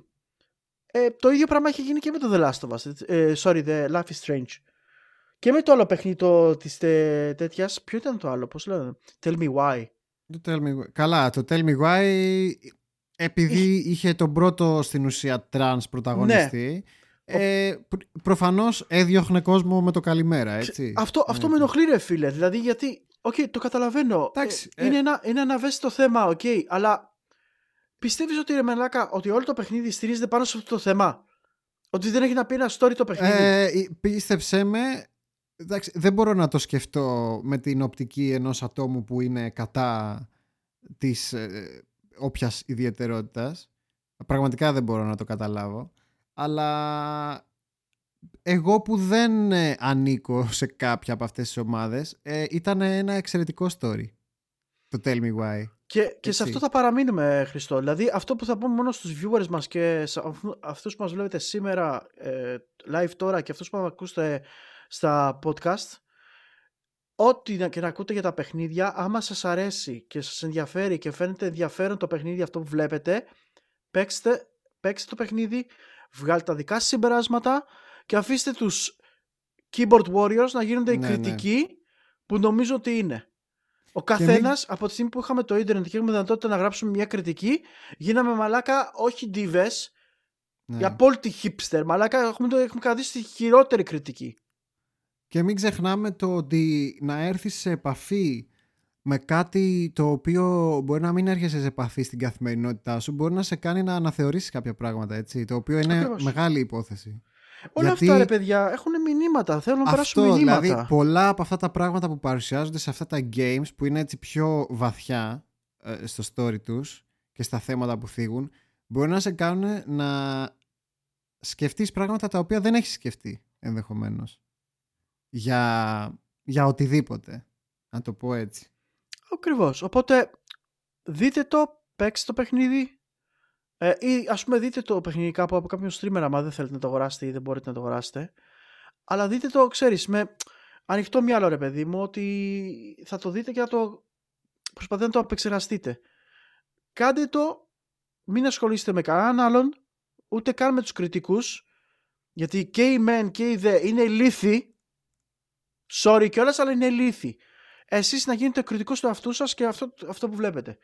Μην ασχολείστε με κανέναν άλλον. αυτό που λέει η Χούλα λέει. Αυτό που έχουμε αρχίσει ένα cancel culture στα παιχνίδια επειδή δεν μας αρέσουν, δεν το καταλαβαίνω. Παίξε ένα άλλο ρεφείο τόσα Αυτό είναι μάστιγα της εποχής γενικότερα από ό,τι έχω καταλάβει. Καλά. Ναι. Καλά. Το βρήκαν, το βρήκαν τώρα επειδή εμένα δεν μου αρέσει αυτό που βλέπω ναι. να κάθομαι να κάνω review bomb ένα παιχνίδι το οποίο δεν αξίζει για τη βαθμολογία του. Ε, επειδή δεν σου αρέσει η θεματολογία του game. Ναι. Ούτε, ούτε καν δεν σου αρέσει το game. Δεν σου αρέσει η θεματολογία του game. Εσύ, The Last of Us Part 2 δεν άρεσε στον κόσμο ο τρόπος που εξελίχθηκε το story. Το καταλαβαίνω, είμαι μέσα σε αυτούς. Αλλά δεν θα ε... πάω να κάνω review bomb και να γράψω ότι το παιχνίδι για 0. Θα γράψω ε... το παιχνίδι είναι για 8 γιατί δεν μου άρεσε το pacing, δεν μου άρεσε αυτό. Αλλά παρόλα αυτά όλα τα υπόλοιπα είναι άψογα. Οπότε θέλω να πω ναι. ότι. Ε, σκεφτείτε λίγο Τώρα, mm. άμα σου πω ότι κατά βάθος πιστεύω ότι ήταν άλλοι οι λόγοι και όχι αυτοί, τέλος πάντων. Είναι Ξεκάθαρα ήταν άλλοι το, λόγοι. Το έχουμε ξανασυζητήσει αυτό, Σεμπάστιαν. Ε, είμαι 100% σίγουρος ότι για κάποια άτομα κολλημένα στο κεφάλι είναι άλλοι οι λόγοι. Ναι, και το, και το χειρότερο αυτό που αναφέρει και η Χούλα ξανά στο chat είναι μαλάκα ναι. ότι στέλνουν απειλές σε developers ναι. για αυτό το πράγμα. Πιστέψτε με, έχουν λάβει απειλές και οι άνθρωποι που το ε, Tell Me Why και το Life, Life is Strange έχουν, σίγουρα έχουν λάβει ναι, τις απειλές. Το είχαν πει. Το είχαν πει. Ναι. Δεν το καταλάβω ποτέ αυτό. Γι' αυτό το λόγο έχουμε αρχίσει να γίνομαστε σκατά community. Ε, ειδικά τα τελευταία τρία χρόνια πιστεύω. Ναι. Έχουμε γίνει χειρότεροι από τους κριτικούς, ρε. Χειρότεροι. Λοιπόν, για να, μην, για να μην το μακρογολούμε παραπάνω, θα πούμε μόνο ε, τα λοιπόν, παιχνίδια, σε, το Last of Us 1 ε, και 2 γίνεται remaster και βγαίνει καινούριο παιχνίδι Life is Strange, Life is Strange. Ε, Ό,τι να είναι ρε. Sorry. Ε, ναι, Life is Strange λοιπόν βγαίνει και το καινούριο το True Colors ε, 10 σεπτεμβριου Θα δούμε πώς θα είναι το παιχνιδάκι. Ίσως εγώ παίξω λοιπόν τα remaster εκδόσεις των προηγούμενων μιας, μιας και δεν τα έχω παίξει.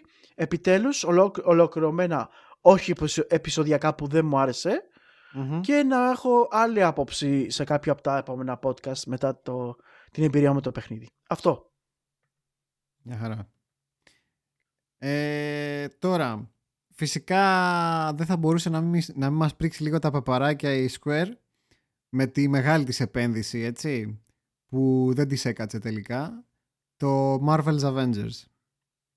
Έτσι, μεγάλο μέρος αυτής της παρουσίασης ήταν για το Marvel's Avengers που εγώ προσωπικά δεν περίμενα να συνεχίσουν να επενδύουν σε αυτό, έτσι. Ε, δεν ξέρω εσύ τι περίμενε. Μετά από την τεράστια αποτυχία που ήταν οικονομική. Επει... Επειδή Χρήστο έχουν επενδύσει ήδη πάρα πολλά σε αυτό το παιχνίδι και εγώ πιστεύω ότι επειδή επενδύσανε το παιχνίδι εξ αρχής βγήκε με τη σκέψη ότι θα βγει θα βγουν και παραπάνω content. Εγώ πιστεύω ότι αυτό το content μπορεί να είναι και έτοιμο εν μέρη. Μπορεί, ναι, μπορεί, μπορεί και απλά να το βγάλαν, να το βγάλαν σταδιακά ώστε να βγάλουν περισσότερα χρήματα για το παιχνίδι. Τι γίνεται τώρα; Ποιο είναι το πρόβλημά μου με αυτό; Έρχεσαι λοιπόν και κάνεις την πατάτα που βγήκε αυτό το παιχνίδι και βλέπεις ότι έχεις μεγάλο πρόβλημα. Όλο το backlash που φάγει εξ αρχής. Και πρόσεξε, να αναφερθεί, αυτό το game κυκλοφόρησε εις βάρος άλλων δύο games. Ακριβώς. του πρώτο και καλύτερο, του Deus Ex Mankind Divided, που πήρανε κομμάτι του στούντιο της Eidos Montreal για να δουλέψει στο Marvel's Avengers και σταματήσανε την ανάπτυξη του Deus Ex στη, όχι στη μέση, στο 80% και το game δεν ολοκληρώθηκε ποτέ. Και εις βάρος του Shadow of the Tomb Raider που με το ζόρι έφτασε στο σημείο που έφτασε. Και αν δεν κάνω λάθος, όταν κυκλοφόρησε είχε και αρκετά τεχνικά θέματα, τα οποία αργότερα διορθώθηκαν. Ναι. Γενικά, ε, το, το παιχνίδι έγινε release υπό μεγάλο backlash και συνέχιζε να, να τρώει backlash και ειδικά ε, με τη διαχείριση που το έκανε η Square. Ε, και η Crystal Dynamics. Το θέμα είναι ότι τι γίνεται. Έχεις ένα community το οποίο είναι χωρισμένο. Εντάξει, δεν ξέρουν τι να σκεφτούν για το game, δεν ξέρουν πώς να επενδύσουν το χρόνο σε αυτό το game. Ε, αντί να δώσεις κάτι δωρεάν, βγάζεις ένα expansion το οποίο δεν θα είναι δωρεάν. Κατά πάσα πιθανότητα. Καλή μου. Ακριβώς. και ε, αυτό είναι το πρόβλημά μου. Έπρεπε λοιπόν με όλα αυτά που έχουν γίνει να, βγουν, να βγάλουν κάποιο content δωρεάν για τον κόσμο, ώστε ή να τους γλυκάνουν και να τους καλμάρουν και να τους δώσουν ότι κάτι, ξέρεις κάτι, σκεφτόμαστε και το community. Γιατί ουσιαστικά το game πρέπει να αποτελείται, το, ειδικά το online part του πρέπει, πρέπει να αποτελείται με το community, ετσι Γιατί πώς θα παίζετε το single player; Πόσο; Ε, πόσο; Το είδαμε ότι το έκανε και η CD Projekt έτσι, με τα παιχνίδια της, όταν ε, ναι. ειδικά με το backlash που τροει βγάζει πολύ δωρεάν content για τον κόσμο. Εντάξει, ε, ακόμα δεν το έχουμε δει. Εγώ ε, ήθελα να το αναφέρω και αυτό. Ναι, δηλαδή, ναι, ναι, ναι. πορτοκάλια ακούμε και πορτοκάλια δεν βλέπουμε. Αλλά εντάξει, είναι νωρίς ακόμα, okay, το καταλαβαίνω. Αλλά εντάξει, εγώ το έχω ξαναπεί. Τη CD Projekt Red, παρόλες τις μαλακίες που προηγήθηκαν, πιστεύω στο ότι θα τηρήσουν αυτά που έχουν πει και ότι όντως θα δοθεί πολύ δωρεάν content για το Cyberpunk αλλά το βλέπω ακόμα αργή. Ναι, αλλά το κάνουν δεν... όμως εσύ Χριστό. Το ναι, δεν περίμενα να γίνει κάτι αντίστοιχο με το Marvel's Avengers. Ε, γενικότερα το είχα στο μυαλό μου σαν ε, ένα project αυτό το Avengers ότι α, ε, έπεσε στα χέρια μας ένα franchise το οποίο θα πουλήσει ό,τι και να είναι έτσι. Ε, οπότε ναι, το θέμα οπότε, είναι ότι δε... λόγω του ότι δεν θα το κάνουν δωρεάν, εγώ πιστεύω θα πατώσει ακόμα και περισσότερα. Πιάσει, ας πούμε. Ε, θα πατήσει χειρότερα ρε εσύ αυτό. Εντάξει. Θα πατώσει 100% χειρότερα. Α, είπανε λόγω του hack που έφαγαν πήγε ναι. πίσω το patch. Βγήκαν κάποια... Κοίταξε Χουλά, ε, δεν μιλάω για τα patches γιατί εντάξει τα patches είναι και, αυτά, και αυτό ένα θέμα ε, πιο πολύ αυτό που με αφορά εμένα είναι το περιεχόμενο το οποίο λείπει από το Cyberpunk. Γιατί τα bugs είναι το ένα κομμάτι και το άλλο είναι το πόσα πράγματα λείπουν από όσα είχαν πει ότι θα έχει το Cyberpunk. Έτσι. Εκεί θέλω να δω δουλειά. Πιο πολύ. Προφανώς σας φτιαχτεί το παιχνίδι πρώτα, αλλά ναι, είναι και το content ένα θέμα μεγάλο. Ε, Πάντως ε, το καλό το άλλο που αναφέρθηκε γιατί θα φύγουμε από το Avengers δεν έχουμε κάτι άλλο να πούμε νομίζω. Ε, ναι εντάξει. Ε, απλά δεν είπαμε ότι είναι το expansion αφορά στο Black Panther έτσι και λέγεται ναι. War for Wakanda. Wakanda forever. Αυτή η ταινία μ' άρεσε πλάκα πλάκα. Παρόλο ήταν. που δεν το είμαι Marvelous. Άψογο. Ναι. ε, ναι και τώρα ερχόμαστε και στην επόμενη είδηση η οποία έχει να κάνει με το Tomb Raider το οποίο βγαίνει στη Definitive Edition, ας πούμε, Survivor Trilogy, η οποία περιλαμβάνει remaster τις τρεις πρώτες εκδόσεις του Tomb Raider, δηλαδή το Tomb Raider του 2013, το Rise of the Tomb Raider και το Shadow of the Tomb Raider. Ε, νομίζω δεν είναι remasters. Είναι ένα απλό μπαντλάκι. Όχι, όχι. Γιατί... Το πρώτο σίγουρα θα πρέπει να είναι γιατί ήταν PS3. Θα σου πω κάτι που μου έκανε μεγάλη εντύπωση. Ε... Remaster δεν είναι. Πρέπει να είχε κυκλοφορήσει το Tomb Raider το πρώτο στο PlayStation 4 και χωρίς ε, τέτοιο, χωρίς αυτό. Πρέπει να είχε βγει, περίμενε. Α, Tomb Raider. Α, όχι, όχι. Mm-hmm. Έχεις δίκιο, έχεις δίκιο. Το πρώτο τουλάχιστον πρέπει να έχει κάτι. Οπότε, το, ναι, αυτό, αυτό σκέφτομαι και εγώ τώρα, ας πούμε. Ότι... Έχεις δίκιο. Δεν ε, θυμόμουν ότι το πρώτο δεν είχε βγει στο PlayStation 4. Αυτό που μου κάνει εντύπωση με αυτή την κυκλοφορία είναι ότι δεν είναι για το PS5 και το Xbox Series. Είναι για το ναι. PlayStation 4 και το Xbox One. Το, το, είδα, το είδα και εγώ αυτό και μου φάνηκε πολύ παράξενο ρε εσύ. Δηλαδή το βγάζουν και είναι για PS4 και Xbox One και λέω... Ε, Κάτι ξεχάσαμε. Ναι, ε, είμαστε 2021 παιδιά. Ε, Υπάρχουν και άλλα συστήματα τα οποία βγήκαν τώρα και δεν θα το βγάλετε σε, σε αυτά ναι, αυτό. δηλαδή, από τη μία αυτές οι εκδόσεις θα παίζουν στα, στις νέες πλατφόρμες, αλλά φανταζόμουν ότι δεν θα ετοίμαζαν καινούρια assets για τις καινούριε κονσόλες εκτός και αν τα πάρουν με δωρεάν ε, updates στο μέλλον, έτσι. Ναι, αλλά δεν έχει νόημα αρέσει. Αλλά, η ναι, κυκλοφορία αυτή. Ναι, ναι, ναι. Και εγώ μου φάνηκε λίγο περίεργο. Δηλαδή βγάλετε όλα ταυτόχρονα, ρε φίλε.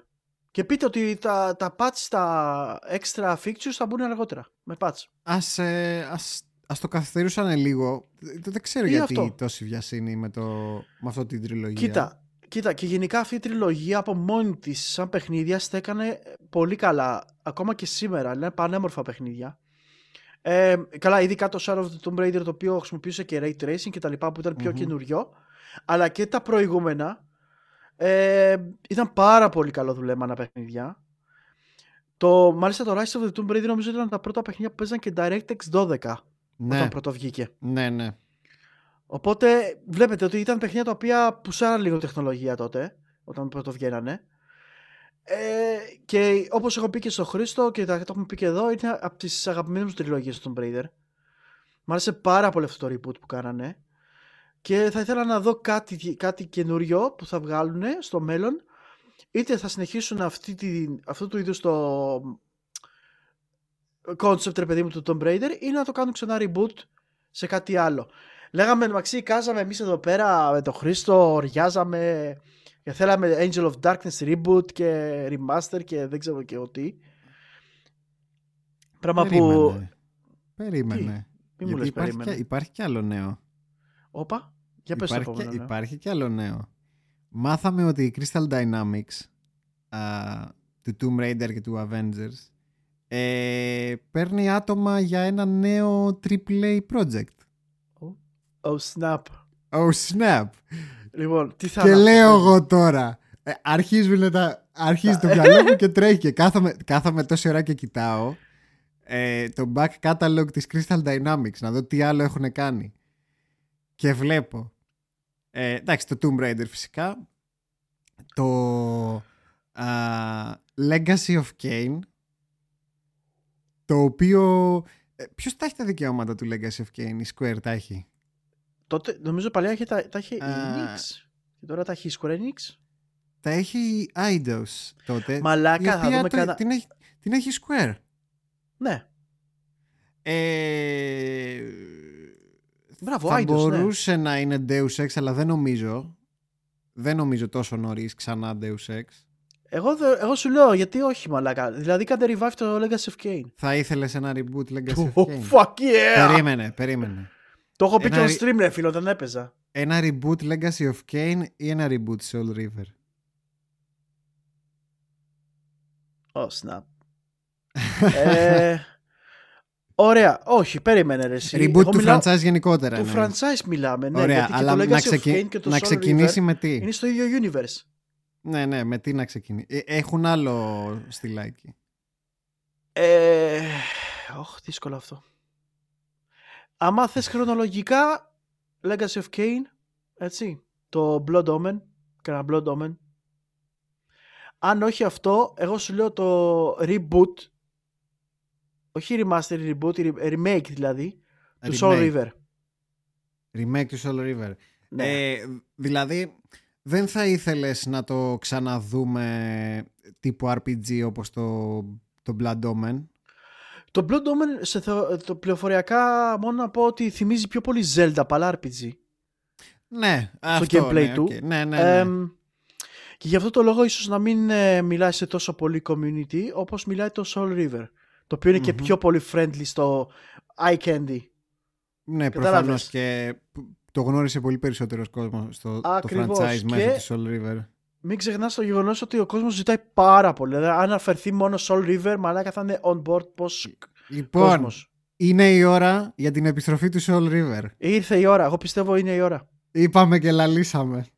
Γιατί- Τέλος, είναι η ώρα. Ναι, μεν το ε, Shadow of the Tomb Raider βγήκε το 19. Το 19 νομίζω. Μμμ. Ε, οπότε μπορεί να βγάλουν κάτι σχετικό με αυτό, αλλά νομίζω ότι αν αναστήσουν το Soul River θα είναι πολύ super κίνηση από μέρους τους. Ξέρεις τι είναι το μόνο που με... Πώς να σου το πω... Που δεν ξέρω αν θα είναι το Soul River. Ε, θα, θα επενδύανε AAA budget στο Soul River. Θα έπρεπε. Κανονικά ναι, αλλά...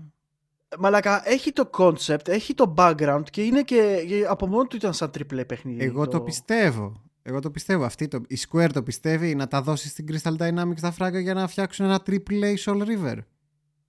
Σε ποιον; Α, ε, Square, να, α, άμα το ακούς ποτέ αυτό, Crystal Dynamics is worthy. ναι, ναι. Ε, Are η you αλήθεια είναι, worthy? είναι ένας developer στον οποίο αξίζει να επενδύει η Square γιατί έχει και απήχηση στο δυτικό κόσμο που από ό,τι έχω δει κάνει αρκετά focus η Square πλέον. Ε, οπότε πρέπει να το κοιτάξεις Square. Πρέπει να το κοιτάξεις. Και το Deus Ex, ε. Τι; Α, Έλα για το ένα- Deus Ex. έλα Εγώ ένα νομίζω για το director's Deus cut. Ex. Έλα ένα director's cut του Deus Ex. μ, Δεν νομίζω. Το ξέρω, αλλά Δεν θα νομίζω. έπρεπε. Θα έπρεπε. Εδώ θα σου λέω, δηλαδή το, μό- το μόνο εκεί που οδηγεί είναι αυτό. Και όντως να δούμε μαλάκα Angel of Darkness, ρε. Θα σκίσουμε τα ρούχα. Square σας αγαπάμε όσο την Activision. Άσε, έχω και... Δε- Παιδιά, δεν τα έχω βάλει στα σημερινά νέα της, Activi... της Activi... Ε, έκανε πάλι πραγματάκια η Activision, δεν ξέρω αν τα είδατε. Για δεν θα πες τα τα. συζητήσουμε γιατί... είναι- Ε, μ, ακούστηκαν κάτι πραγματάκια ότι... Βασικά δεν ακούστηκαν, όντως θα γίνουν. Ε, απολύουν κόσμο στην Activision, πολύ. Ε, κυρίως στην Ευρώπη. Πολλά άτομα. Και ταυτοχρόνως μαθεύτηκε ότι α, ο CEO της εταιρείας βγάζει 200 εκατομμύρια δολάρια ετησίως. Το και- έχουμε μέσα στα θέματα, ρε. Και βγήκανε... Α, το έχουμε. Μμμ. Ε, μιας και το αναφέραμε, ναι. Και βγήκανε ρε μαλάκα και τον εκράξανε μέχρι και οι επενδυτές ε, της εταιρείας. Ναι, γιατί εν, εν, εν, εν Μα καιρό φαίνεται- COVID μαλάκα. Μα φαίνεται πολύ άσχημο για την εταιρεία αυτό. Μμμ. Να διώχνεις κόσμο και εσύ να παίρνεις τόσα λεφτά. Θυμάσαι ο Iwata τι είχε κάνει τις εποχές του Wii U; Ναι. Ε, Από μόνος του βγήκε και είπε ότι κόβει το μισθό του. Ναι. Έκοψε το μισθό του ο Σατόρου Ιουάτα. Ο πρόεδρος του Nintendo. Αλλά α- άλλο οι Ιάπωνες, άλλο... Μάλλον. Έλα, όλοι ξέρουμε μαλάκα. Αυτοί οι μαλάκες είναι τόσο greedy. Άντε μωρέ Κάτσε τώρα. μαλάκα. Ε, ε, ε. Όχι! Κάτσε να, τε- να τελειώσουμε το stream. και ναι, μετά- έχεις δίκιο. Όλα καλά, παιδιά. Μπράβο. Ε, μπράβο γενικά. Δεν έχουμε να πούμε παράπονα πράγματα. Ε, Diablo Ψευδάκος. 2 μόνο. Diablo 2, μπράβο. Diablo 2, παιδιά. Λοιπόν, Call of Duty, the best game ever. λοιπόν, αυτά για την, ε, για, το, για την παρουσίαση της Square, έτσι. Δεν είχαμε κάτι άλλο νομίζω. Όχι, από όχι, major όχι. νέα. Για τον Raider αναφέραμε. Ε, αναφέραμε πότε βγαίνει το. το, το τέτοια. Το... Survivor. Αυτό νομίζω είναι ήδη διαθέσιμο. Μπράβο, ναι, είναι ήδη διαθέσιμο. Και, α, και μάλιστα να πούμε ότι είναι σε τρελή έκπτωση, έτσι. Όντως. Ναι, 60% ρε. PlayStation Store, για να δούμε. Για τσεκαρέτο. Α, Κάτσε γιατί δεν μου λέει τι. 19,90. Έλα! Το έχετε Δεκαδι- πα- ε, Έλα, το έχετε πάρει. 19,99. Έλα, 1999 τα τρία τελευταία Tomb Raider. Το Tomb Raider, Rise of the Tomb Raider και Shadow of the Tomb Raider με όλα τους τα DLC. Ναι, Δεν νομίζω να έχει ξαναυπάρξει καλύτερο offer. Πραγματικά είναι, παιδιά, είναι στυλ, αλήθεια. Και μετά θα κάνει, όταν φύγει αυτό το discount, θα κάνει 50 ευρώ η τριλογία αυτή. Είναι worth. Α, Πραγματικά είναι worth. Άσχετο λέει Γούλα, το Iwata, το Iwata Asks που έχει συνεντεύξει στο Iwata θα έρθει προς τη δύση στο βιβλίο. Το είχαμε δει Ου, α, πριν λίγο καιρό. Χουλά, μπράβο που το ανέφερες, μιας και αναφέραμε τον ε, μεγάλο αρχηγό. Ε, το θυμάμαι. Το οποίο είναι μια κυκλοφορία που που πραγματικά δεν περίμενα να τη δούμε ποτέ στα αγγλικά. Ε, θυμάσαι που κάθε τόσο ο Iwata ρωτούσε πραγματάκια σε Ιάπωνες developers και τα λοιπά της Nintendo για να του πούνε πληροφορίες; Νομίζω τέτοιες συνεντεύξεις είναι Α, που έκανε ο ίδιος σε άλλους developers αυτό δεν ήτανε; Για τις δουλειές νομίζω. του. όχι ρε ε, όταν ας πούμε κάποιοι έφτιαχναν ένα game ο Μμμ. Iwata τους ρώταγε για το πώς πάει το development του game ποιες ήταν οι δυσκολίες που αντιμετωπίζετε και τέτοια πραγματάκια Ό,τι και να είναι πάντως ε, είναι πολύ ενδιαφέρον το δεκα- ένα δύο βιβλιαράκι έτσι. Μμμ. Για να δούμε λίγο από τα μάτια ενός CEO, ενός ε, δι- game designer, ρε παιδί μου, τι έβλεπε και Σημασία- πώς το έχει βλέπει. σημασία αυτό που είπες Ναι, CEO Game Designer. Γιατί οι Μμμ. περισσότεροι CEOs δεν ήταν ποτέ ούτε. Πολλοί δεν ήταν ούτε coders. Ο Ιwata είναι ένας άνθρωπος ο οποίος ξεκίνησε από κάτω Ναι. μέχρι πάνω. Ε, δεν θα ξεχάσω ποτέ ε, το, την αρχή ενός ε, όχι interview εμ, μιας συνέντευξης που είχε ο Σατόρι Iwata η οποία έλεγε το εξής ότι εμ, είμαι gamer, είμαι τέτοιο, πώς το έλεγε; Πρέπει να το, να το γκουγκλάρω γιατί είναι καταπληκτικό το quote Θυμάμαι ποιο λες και δεν θυμάμαι πώς το έλεγε. Αυτό θέλω να το βρω ακριβώς πως το είπε για να τέτοιο ρε, για να... Αυτό. On my, on my business card, I'm a corporate president. In my mind, I am a gamer, game developer. But in my heart, I'm a gamer. Και ξεκίναγε, ξεκίνησε τα τέτοια του έτσι ο Iwata. Απίστευτος, έτσι. Γιατί ε, πολλοί μπορεί να λένε, ξέρει, πολλοί μπορεί να μας το παίζουν σε αυτή τη βιομηχανία. Ξέρεις ότι «Ω, είμαι κι εγώ ένας από εσάς. Ε, βάλτε με στην παρέα σας, είμαι κι εγώ cool. Αλλά αυτά δεν πιάνουν όπως κα- έχετε καταλάβει. Ας πούμε, άμα δεις τον ε, CEO της ε, Sony, ε, του, του PlayStation μάλλον, ε, άμα μου πει, άμα, μου το, άμα έρθει και μου το παίξει gamer ας πούμε, ε, εντάξει, χέσε με. Ο Jim Ryan. Ε, καλά, σήμερα θα μας κλείσουν, δεν υπάρχει περίπτωση. να το ξέρεις. λοιπόν, ναι, δηλαδή είναι η φάτσα του θείου ρε παιδί μου. Η φάτσα του Ναι. θείου που είναι εδώ πέρα για να βγάλει λεφτά στην τάδε εταιρεία. Έλα, Ενώ η Wata, όπως είπαμε, α, είχε... Δεν ξέρω αν το έχω ξαναναφέρει εδώ πέρα στο podcast. Ε, για την Pokemon Gold και Silver. Ναι, για το, θυμάσαι αυτό το ναι, για το story? cartridge, το μέγεθος. Μπράβο, που τους, έ- τους έφτιαξε έναν αλγόριθμο συμπίεσης και έτσι κατάφεραν και γλίτωσαν τόσο πολύ χώρο που κατάφεραν και έβαλαν ένα ακόμα region που ήταν το κάντο. Μμμ. Λοιπόν, αυτό ήταν παρένθεση για τον μεγάλο αυτό developer και CEO.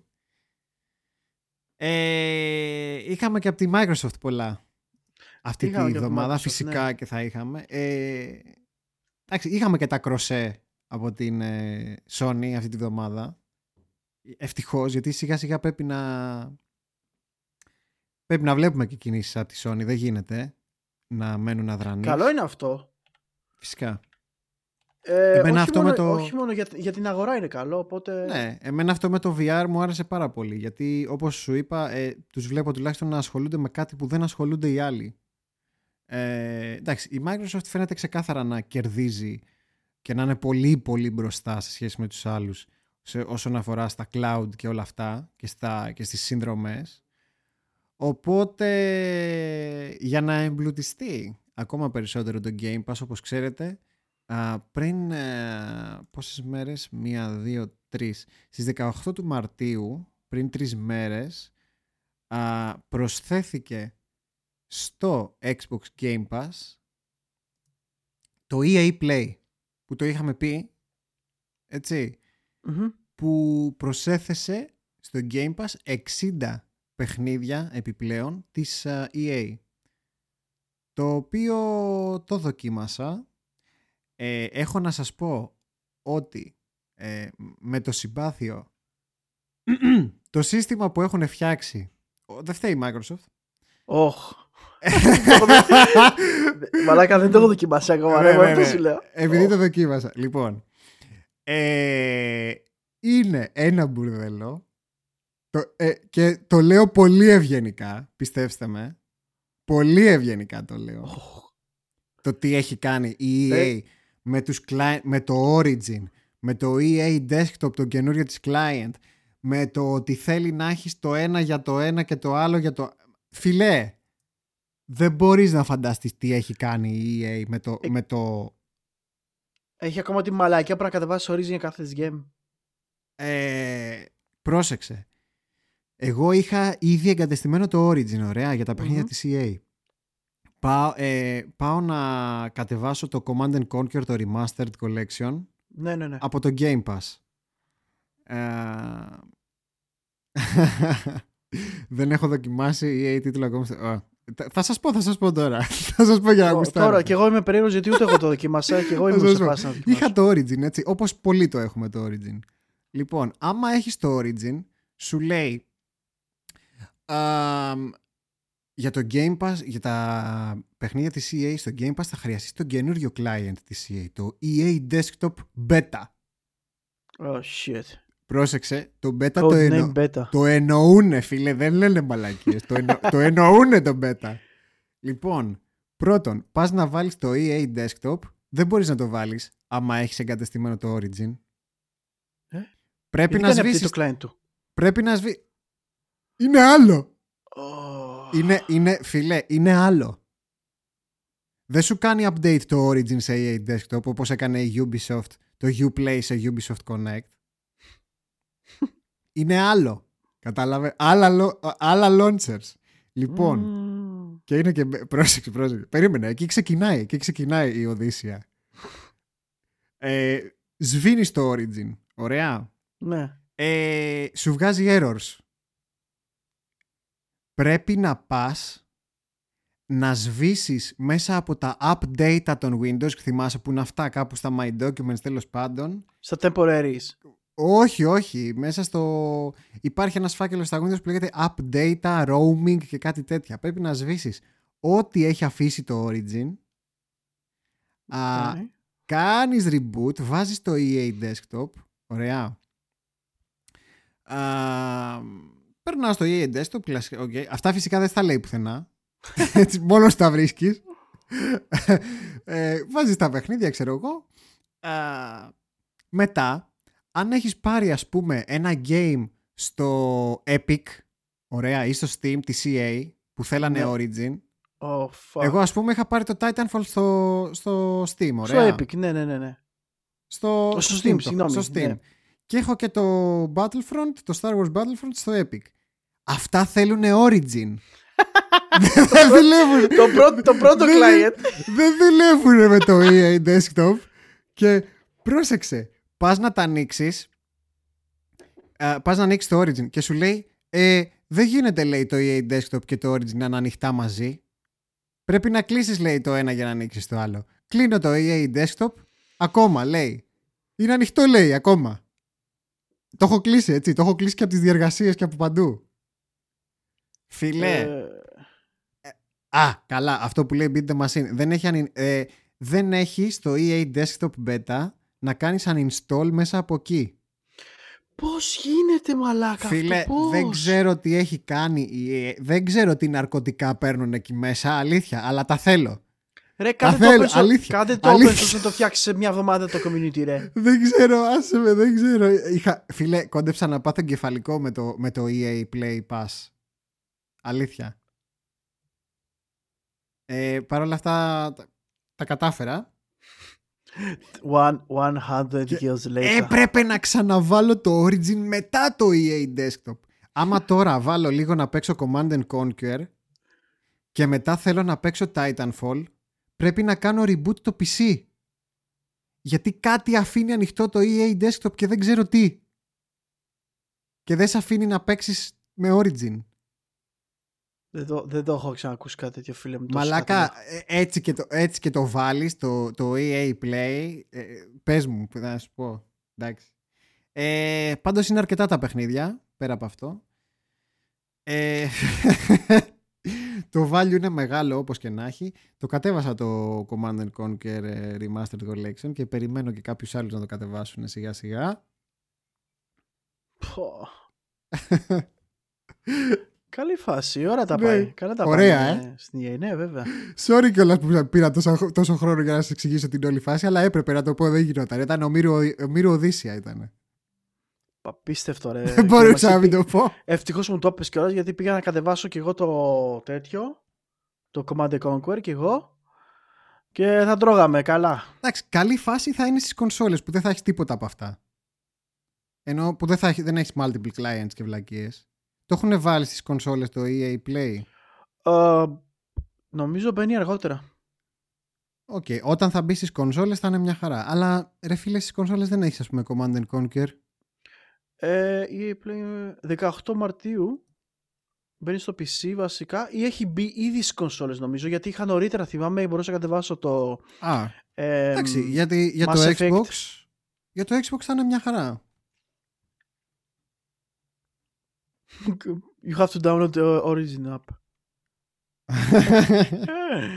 Καλά, εντάξει. αυτό το Origin φίλε μου την κατάρα μου ρε. Ωχ, θα μας κλείσουν σήμερα για τα καλά μαλάκα στο λέω. Ναι, πιάσαμε και την EA τώρα. πιάσαμε και την EA δηλαδή όλη σκατήλα σήμερα ρε. Ε, είχαμε πει στο τέλος του προηγούμενου stream ότι θα μπει στο Game Pass και το Outriders της, Μμμ. ε, πώς τη λένε την εταιρεία του τέτοιου ρε; Ποια... Αχ, People Can Fly τους λένε αυτούς ναι νομίζω ναι Α, Πρέπει να σου πω κάτσε μέσα να πέρα δω. να κοιτάω τώρα κι εγώ Ε, People Can Fly, ναι, ναι, ναι, Ναι, του People Can τέτοιου Fly. ρε, του Bulletstorm. Ε, που το είδα λίγο παραπάνω αυτό το game και είπαν ότι δεν θα έχει microtransactions. Νανί Και όλοι νομίζαν ότι αυτό το παιχνίδι θα είναι φτιαγμένο για να έχει full microtransactions. Μαλάκα full respect άμα δεν είναι όντως έτσι Ναι, και είπαν ότι δεν θα έχει. Οπότε, εφόσον θα είναι στο Game Pass από day one αυτό το game, δώστε του μια ευκαιρία. Μπορεί και να αξίζει. Ε, αλλά, quotes. Πες, Ναι. ναι. ποιος είναι το αλλά. Έλα. Ο, ο- θα κυκλοφορήσει day one στο Xbox Pass της κονσόλας. Και Της όχι του κονσο- PC. Ναι, ναι, ναι, ναι. Ε, Αυτό το δυστυχώς είναι το Outriders- sa- sa- side down, ναι. Ναι, θα είναι στη, στις κονσόλες Xbox, όχι στο PC. Αυτά Πράγμα η που αλήθεια είναι με το Game έχω. Pass πρέπει να τα προσέχουμε γιατί και εγώ την είχα πατήσει με τον Destiny, σας το έχω πει. Ναι, ναι, ναι. ναι. Όταν, είχα πάρει, Desti- όταν είχα πάρει Game Pass νόμιζα ότι θα έχω τον Destiny όλο στο PC. Να. Δεν είναι στο PC το Destiny. Εγώ πάντως, εγώ πάντως το κατεβάσω στο Xbox. Θα παίξω. Μμμ. Ε, ενδιαφέρον φαίνεται. Ναι, μ' αρέσει η τέτοια και άμα και καλός looter. Looter shooter. Α, δοκίμασα δω το πώς demo, λέει ο Ζάντερ. Είχα κάποια θέματα, αλλά ήταν ενδιαφέρον. Όντως φαινόταν ενδιαφέρον. Αλλά Demo, εντάξει. demo στο PC ή στην κονσόλα; Στο PC το είχαν δώσει το demo. Δεν ξέρω αν είχε στο. Και στις στην κονσόλες κονσόλα. είχε νομίζω. Α, είχε. Ναι, ναι, ναι. Ε, Και καλά. ερχόμα, ερχόμαστε να πούμε τώρα αυτό που έλεγα νωρίτερα για τα demo, ρε εσύ, Χριστό. Δηλαδή, Ναι. έβγαλε το Outriders στο demo του παιχνιδιού, έτσι. Το οποίο το είδε ο κόσμος και περίπου έπαιξε και μα- μάλιστα πολύ μεγάλος αριθμός κόσμου, γύρω γύρω στα 2 εκατομμύρια, το demo του παιχνιδιού. ναι. Εγώ προσωπικά, αν μ' αρέσει ένα παιχνίδι και ας είναι στο Xbox Pass, θα πάω το αγοράσω. Why not? Μμμ. Δηλαδή, εγώ τώρα π.χ. άμα έπαιζα το demo, γιατί δεν το έχω παίξει, γιατί θε- ε, δεν είχα τη δυνατότητα, ε, ευκαιρία ακόμα, αλλά δεν το έχω παίξει. Και αν το είχα παίξει και μου άρεσε, θα προτιμούσα να πάω να το αγοράσω παρά να το έχω στο Xbox Pass. Οπότε έρχομαι λοιπόν στη συζήτηση τώρα, γιατί να μην βγάζουμε περισσότερα demo όπως στις παλιές καλές εποχές; Ερώτηση. μου. Εντάξει, σου εξήγησα προηγουμένως γιατί. Μόνο για το resource department. Ναι, είναι ένα ξεχωριστό κλαδάκι του, του development. Αν αυτό όμως σου αποφέρει ε, ένα community και ένα κόσμο το οποίο θα αγοράσει αυτό το παιχνίδι καλύτερα και αν πιστεύεις στο προϊόν σου, γιατί να μην το κάνεις; Είναι και αυτό ένα μέτρο marketing. Εγώ ξέρω ότι το Outriders έτσι το έφτιαξε το... ε, Δηλαδή δεν ξέραμε κάτι για τα Outriders πιο πριν έτσι. Με το demo κάνανε ό,τι κάνανε και έχει ενθουσιαστεί ο κόσμος όσο έχει ενθουσιαστεί. Okay. Ε, δεν έχω δει να κάνουν τίποτα super duper τεράστια πρόμος, διαφημίσεις κτλ. Πέρα Εγώ από το πάντω- demo. Εγώ πάντως ε, θα, θα ήθελα π.χ. να υπήρχαν πιο πολλά demo στα παιχνίδια Σίγουρα. να μπορούμε να τα δοκιμα... και να τα δοκιμάζουμε και να δούμε ότι wow, ok, αυτό το game μου κάνει κλικ. Γιατί Ε, είναι σημαντικό το κλικ για μένα. Τώρα τελευταία έχω δει το κάνουν διάφοροι. Ε, έχω δει μια μικρή επιστροφή στα Ξέρεις demos. γιατί; Λόγω του Switch. Το Switch έχει πολλά demo. Α, να το το λέει ο Plague τώρα που το είπες. Η εταιρεία μας σιγά σιγά φέρνει πίσω το Ναι, το Switch Μμμ. λοιπόν όταν μπει στο Nintendo Store έχει πολλά demo να δοκιμάσει ακόμα και από first party της όπως το Yoshi και Καλό είναι τέτοια. αυτό. Δηλαδή έχει πάρα πολλά παιχνίδια. Το Master Οπότε- Hunter Plague ε, πάντα έβγαζε demos. Ε, τις εποχές που υπήρχε online. Οπότε δεν είναι, καινού, δεν είναι της πλατφόρμας σας ε, Μμ. πρωτιά. Να, Αλλά να ναι, πούμε, εντάξει. Να πούμε τώρα ένα άλλο θεματάκι το οποίο βγήκε και είναι πολύ ενδιαφέρον. Το θεωρώ πάρα πολύ ενδιαφέρον. Και αυτό είναι ότι εμ, σχετικά με το Auto HDR, το οποίο είχαμε αναφέρει και προηγούμενα στα προηγούμενα podcast με τον Χριστό, ε, το οποίο είναι μια, ένα, ένα είδος software το οποίο ενεργοποιεί HDR σε παιχνίδια που δεν είχαν HDR παλιότερα. Ναι. Και αυτό το, αυτό το mode θέλει να το φέρει η Microsoft στα Windows. Στο Windows Ecosystem. Και έρχομαι εγώ τώρα και λέω ότι αυτό το mode ήταν και ένας τρόπος που εγώ ας πούμε θα διάλεγα Xbox Series X. ετσι το οποίο στα backwards compatible παιχνίδια μου προσέφερε παραπάνω immersion και δυνατότητες και γραφικά κτλ. Έρχομαι εγώ τώρα λοιπόν και λέω αφού βγαίνει και στο Windows και έχω ένα πολύ δυνατό PC γιατί να κάτσω να πάρω Xbox; Γιατί, γιατί το κάνουν μόνοι τους αυτό ρε Χρήστο; Γιατί έχουμε ξαναπεί. Η, η Microsoft έχει καταλάβει ότι το μέλλον δεν είναι console wars, είναι service wars. Είναι η πρώτη που το κατάλαβε. Και είναι για μένα πιο μπροστά από όλους. Είτε μας αρέσει αυτό, είτε δεν μας αρέσει. Και να, και να πούμε κάτι, ενώ ξέρετε ότι μιλάμε για, όλους, για όλες τις εταιρείες και όλες τις κονσόλες και όλα τα multiplayer playgrounds. ε, η Microsoft ήταν πολύ πιο μπροστά από ό,τι άλλες εταιρείες και όταν παρουσίασε το Xbox One αυτό που κάνουν όλοι τώρα εκείνη το ανέδειξε με αποτέλεσμα φάει backlash. Και αυτό το backlash ναι, της τότε, ουσιαστικά τότε αυτά όλα ακούγονταν εξωπραγματικά. Ναι.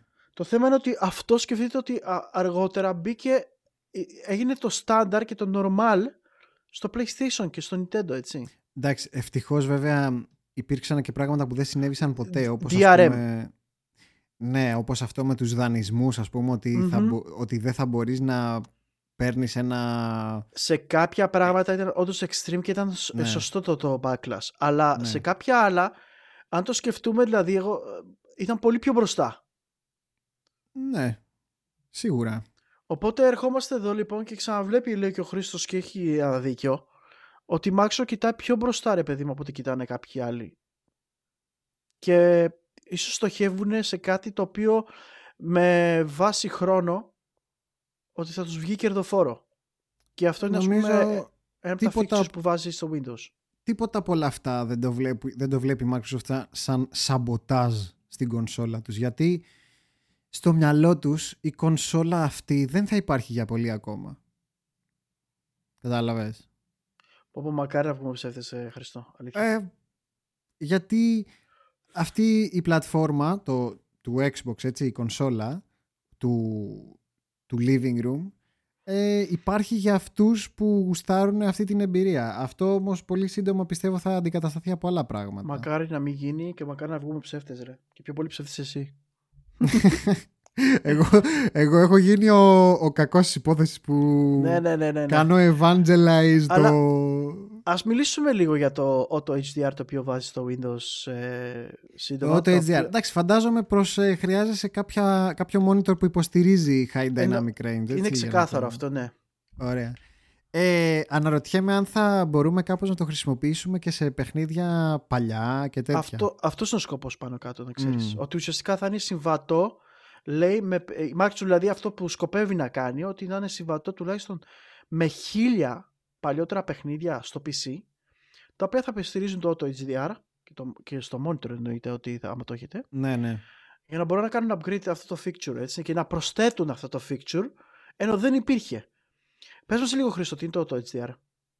Ή το HDR μάλλον βασικά για να αρχίσουμε. Τι είναι το, το HDR, ε, High Dynamic Range, ε, με λίγα λόγια έτσι χοντρά χοντρά ε, σημαίνει πιο έντονα μαύρα, πιο βαθιά μαύρα και πιο έντονα λευκά. είναι πιο κοντά, έτσι φτάνοντας πιο κοντά στην πραγματικότητα εντός εισαγωγικών των χρωμάτων, έτσι των πραγματικών χρωμάτων. Ε, όταν ένα παιχνίδι δεν έχει φτιαχτεί με τη λογική του ότι υποστηρίζει high dynamic range δεν έχει το εύρος, το χρωματικό εύρος που υποστηρίζει το high dynamic range έτσι, που είναι πολύ, πολύ μεγαλύτερο. Ε, με το auto HDR ε, προστίθεται μια ψευτο ψευτο high dynamic range σε παιχνίδια που δεν ε, είχαν τη δυνατότητα να δείξουν τόσο μεγάλο εύρος χρωμάτων. Αυτό κάνει το, το HDR.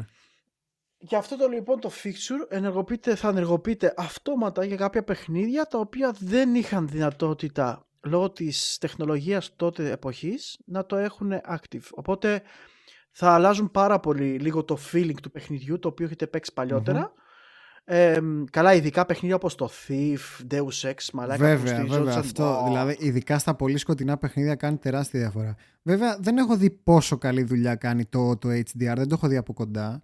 Ε, αλλά δυστυχώς αυτό που έχω καταλάβει είναι ότι το, το HDR στις, ε, στα monitors υπολογιστή κάτι δεν, ε, κάτι δεν πάει καλά με τις οθόνες που έχουν ε, πολύ υψηλά refresh rate. Δηλαδή δεν βλέπεις πολλές οθόνες, τουλάχιστον από ένα budget και κάτω, που να έχουν και υψηλό refresh rate και HDR. OK. Okay.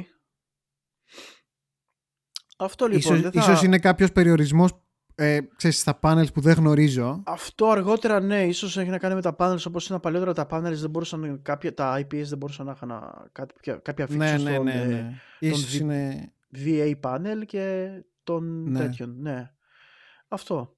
Γενικότερα ε... στις οθόνες υπολογιστή δεν πολύ βλέπεις HDR. Αλλά άμα σιγά σιγά αρχίσουμε και βλέπουμε, φαντάζομαι θα είναι και πολύ πιο χρήσιμο αυτό το χαρακτηριστικό. Να αναφέρουμε μόνο ότι αυτό το feature δοκιμάζεται, είναι σε beta φάση ακόμα στο Insider, δηλαδή την έκδοση beta των Windows που υπάρχει παράλληλα με τα, active, με τα live Windows που, έχω, που έχετε εσείς και εγώ στο σπίτι. Οπότε ακόμα τεστάρετε και ίσως το δούμε λίγα συντόμως ελπίζω Μακάρι να το δούμε σε, για τα παλιά games με νοιάζει πιο πολύ. Για τα παλιά. Και, και εγώ γι' αυτό ρε. δηλαδή, πραγματικά δηλαδή, πιστεύω θα δώσει πραγματικά πνοή ναι. ζωή σε κάποια παιχνίδια τα οποία στηριζόντουσαν ειδικά στο Shadow και τέτοια. Όπως. Ε, Πώς το λένε, ε, Dishonored και τέτοια παιχνίδια, ξέρεις. Εν τω μεταξύ, ξέρεις, πολλές φορές ξεκινάει ένας ε, developer όπως η Microsoft ας πούμε, να φτιάξει ένα project σαν αυτό.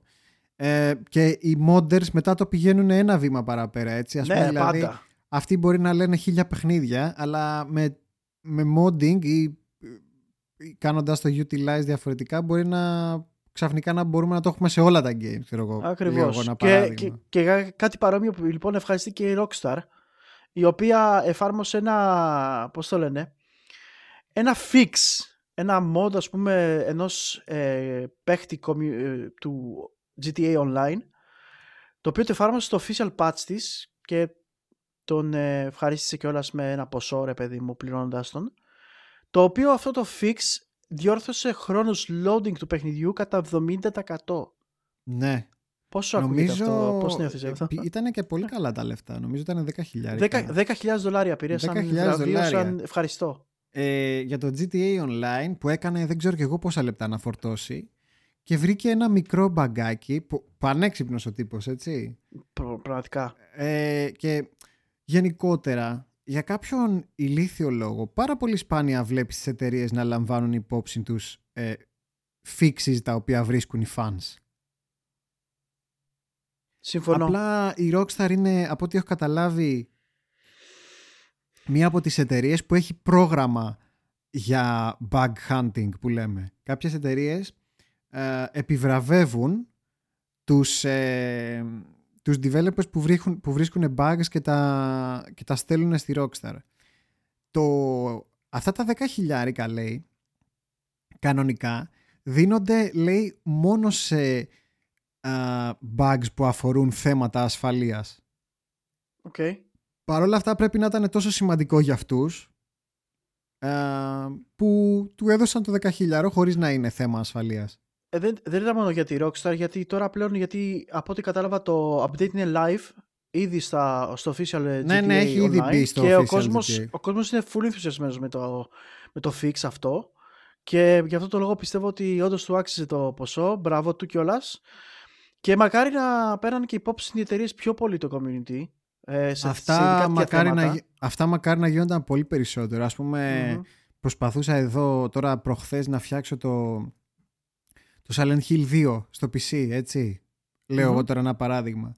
Ε, και υπάρχουν φίλε κάτι παλικάρια που έχουν φτιάξει μία, δεν ξέρω αν το έχεις δει, που λέει ε, Silent Hill 2 Enhanced Edition. Αυτό δεν Α. έπαιξα, ρε Χρήστο. Αυτό, μπράβο, μπράβο, το Μμ. Enhanced, μπράβο ρε. Έπαιξα Ε, λοιπόν το Enhanced Edition. εγώ, Αυτό ακριβώς. είναι δυνατόν να μην έχει λάβει υπόψη της η Konami α, όλη αυτή τη δουλειά; Καλά, καταρχάς ας ξεκινήσουμε ότι, ότι το Silent Hill 2 δεν πωλείται στο PC. Ναι. Αλλά ε, ναι, πάρ το αυτό το patch έτσι όπως είναι, πες στα παλικάρια. Λοιπόν, παιδιά, θέλουμε, θέλουμε για μια επανακυκλοφορία του Silent Hill 2 να χρησιμοποιήσουμε όλα όσα έχετε φτιάξει. Τόσο κακό είναι δηλαδή. Ότι τι, ότι φαίνεσαι α, ατιμασμένος, φαίνεσαι Ναι. weak. Και τα fix αυτά εντωμεταξύ ήταν όχι απλά πολύ καλά. Ήταν level επίπεδο εταιρείας. Εξαιρετικό είναι το Enhanced Edition. Το white είχε widescreen ε, support, controller νομίζω, είχε γραφικά, ακόμα φίλτρα μπορούσε να βάλεις απίστευτα ρεαλιστικά Ναι. από το αρχικό παιχνίδι. Ε, ή ε, όχι. τα FMVs είχαν φτιάξει, Ναι. που τα είχαν κάνει widescreen. Μπράβο, τον ήχο, τον ήχο είχαν φτιάξει. Ε, Απί- είχαν δηλαδή η δουλειά είναι top επαναφέρει notch. τον surround ήχο γιατί στο, ξέρεις ε, τα surround συστήματα έτσι, στο PC λίγο με τα πρωτόκολλα έχουν λίγο χαλάσει στα παλιά games και είχαν επαναφέρει το surround ήχο και άκουγες μαλάκα τα πάντα μπόμπα Ευτυχώς Άσε, δεν το δε, βάλα. δηλαδή είναι πολύ άσχημο αυτό που βλέπω από τους developers να αγνοούν τόσο πολύ τη δουλειά που κάνουν οι fans. Ας δούμε λοιπόν το γεγονός ότι αυτό να δώσει ένα ανοιγματάκι το να δούμε μια εταιρεία μεγάλη σαν τη Rockstar που αποδέχεται αυτό το fix και εν μέρει βο- τη βοήθεια του community ε, και βλέπουμε το community πολύ ευχαριστημένο με αυτή την ε, απόφαση και το, και το ότι υπάρχει στο official patch και από ό,τι ε, αναφέρανε είναι super τα αποτελέσματα. Λοιπόν, Speaking of bugs, speaking of bugs, για Speaking πες. of bugs, ήθελα να το αναφέρω ένα θέμα το οποίο το είχαμε πιο πάνω στο Game Pass. Μμμ. Ακριβώς. Ε, λοιπόν, σημαντικό. Ε, όπως είπαμε, εντάξει, βγήκε το EA Play και τα λοιπά, αλλά βγήκανε και κάποια άλλα games στο Game Pass που, που μπαίνουν κανονικ- στο κανονικό πρόγραμμα του Game Pass. Κάθε, πόσο, κάθε μήνα μπαίνουν games στο Κάπου Game εκεί, ναι, Pass? ναι, ναι, κάθε μήνα Ωραία, ανανεώνεται, κάθε μήνα. κάποια φεύγουν, κάποια μπαίνουν. Λοιπόν, κάποια από τα games που μπήκανε τώρα ήταν της Bethesda φυσικά έτσι που μπήκανε τώρα τελευταία ε, και μπήκε και το Nier, το Automata. Το, το, το, το, το ξέρετε το Nier, Ναι, ναι, ναι. JRPG κλασικό. Ε, ποιο, είναι- ποιο είναι το θέμα με αυτές τις κυκλοφορίες; Το Nier το Automata στο Xbox το Game Pass είναι πιο ενημερωμένη η έκδοση από ό,τι στο Steam. Ε, κατά πολύ. Κατά πάρα πολύ. Δηλαδή στο Steam έχει πάρα πολλά προβλήματα το Nier Automata η έκδοσή του. Ε, κρασαρίσματα, μαλακίες και το ίδιο και το Evil Within α, του, του Mikami το παιχνίδι. Ναι. Και έχει γίνει ένας χαμός στο Steam και έχουν κάνει review bomb και το ξεκίνησαν με το Nier και έχει φτάσει το Nier να είναι mixed reviews νομίζω τα, στα, στα recent ξέρεις, που τα έχουν χωρίσει overall και recent και μ, πραγματικά είναι μάστιγα αυτό το πράγμα με, το, με τα κακά ports στο PC από τους Ιάπωνες developers δυστυχώς το έχουμε ξαναπεί και άλλες φορές αλλά πραγματικά πες μου ένα λόγο γιατί η έκδοση στο Xbox Game Pass να είναι πι- πολύ πιο α, ενημερωμένη από την έκδοση του Steam και να μην κάνουν update και του Steam. Γιατί βάλανε κολόχερο στην εταιρεία ότι κάποια ίσως πρέπει να φτιαχτούν για να μπορεί να μπει και να είναι Για στο να μπορεί να μπει. επίπεδο Ωραία, του Xbox Pass. Ωραία, και αφού την έκανες που την έκανες τη δουλειά, γιατί δεν βάζει, γιατί δεν την κάνεις αυτή τη δουλειά και για το Steam; Δεν σε νοιάζει. Sorry, Άρα παιδιά, σου γι' αξίζει αυτό. το review bomb. Μόνο- Γιατί ρε φίλε να αδικείς τους, τους, ε, τέτοιους, τους χρήστες του Steam; Ε, γιατί; Ίσως επειδή ε, λόγω του ότι το, την κυκλοφορία του παιχνιδιού, των παιχνιδιών αυτών στο Xbox Pass δώσανε priorities γιατί τους δόθηκε εντολή να το κάνουν.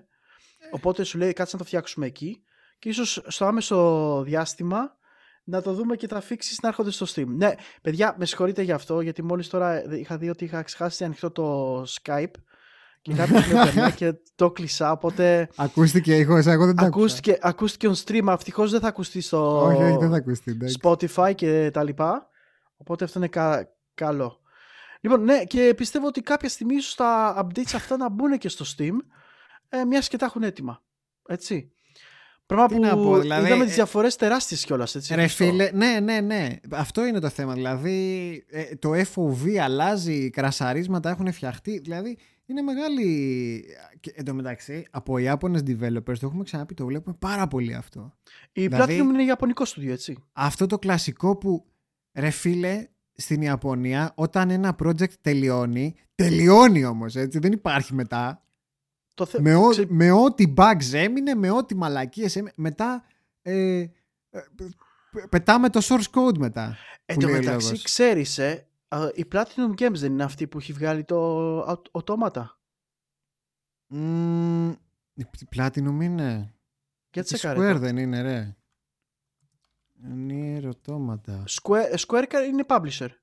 Ναι, μαλάκα ναι, είναι της Platinum, το είχα ξεχάσει. Ωραία, η Platinum ναι. έχει φοβερό background στο ports της. Η ναι. Platinum έχει ε, ίσως από τα καλύτερα ports που έχουν γίνει ever σε game και είναι για το Bayonetta, για το ναι. PC.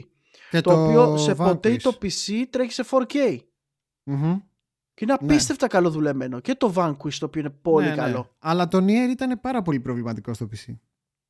Weird, γιατί την αρχή. σου λέω δεν το περίμενα από την Platinum, συνήθως το πρόσεχε αυτά. Από την αρχή ήταν προβληματικό και στο Steam παραμένει. Και ξαφνικά σκάει μια version στο Xbox και είναι φτιαγμένα όλα.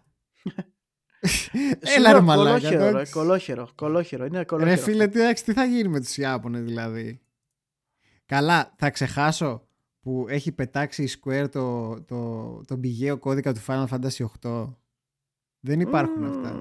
Γενικότερα οι Ιάπωνες με τα πατσαρίσματα και τους κώδικες ε, είναι, είναι, έχουν θέμα.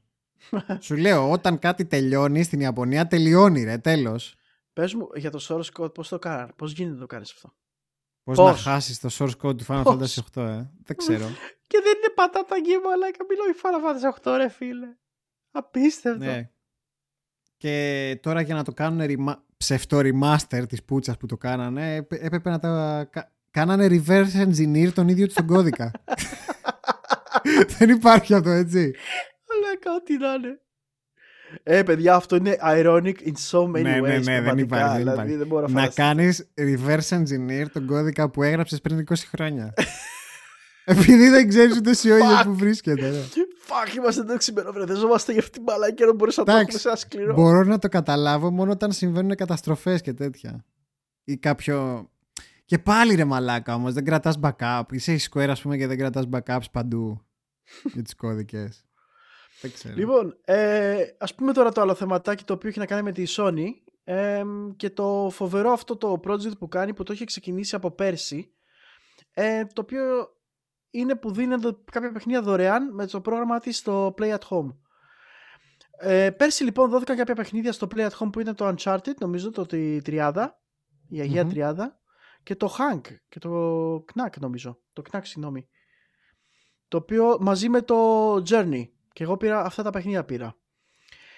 Φέτος λοιπόν, ε, στο συγκεκριμένο πρόγραμμα η Sony αποφάσισε ότι θα δώσει 10 παιχνίδια ανατακτά διαστήματα, δηλαδή όσο προχωράνε οι μήνες. Ε, με, με, αρχή το Ratchet Clank, το οποίο δόθηκε, νομίζω είναι τώρα τρέχει το Ratchet Clank, δηλαδή πάτε να το πάρετε. Και στη συνέχεια. το PlayStation 4, έτσι. Ναι, PlayStation 4 ακριβώς. Το οποίο συνέχεια, ρε παιδί μου, τα παιχνίδια θα μπουν ανά κάποιες ημερομηνίες διαφορετικά.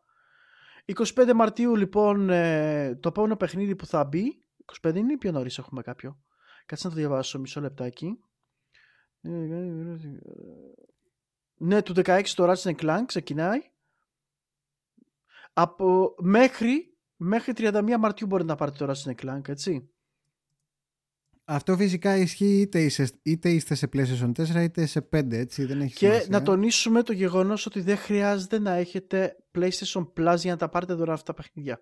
Τα παίρνουν Σημαντικό, όλοι. ναι. Αυτά τα παίρνουν όλοι, παιδιά. Δεν είναι... Και τα κρατάτε για πάντα, ε, ανεξάρτητα από το αν έχετε PlayStation Plus ή όχι. Χρήστο, εσύ που το ξέρεις καλύτερα, μπορείς να το κάνεις claim αυτό online ε, από το site της Sony; Α, δεν το έχω δει.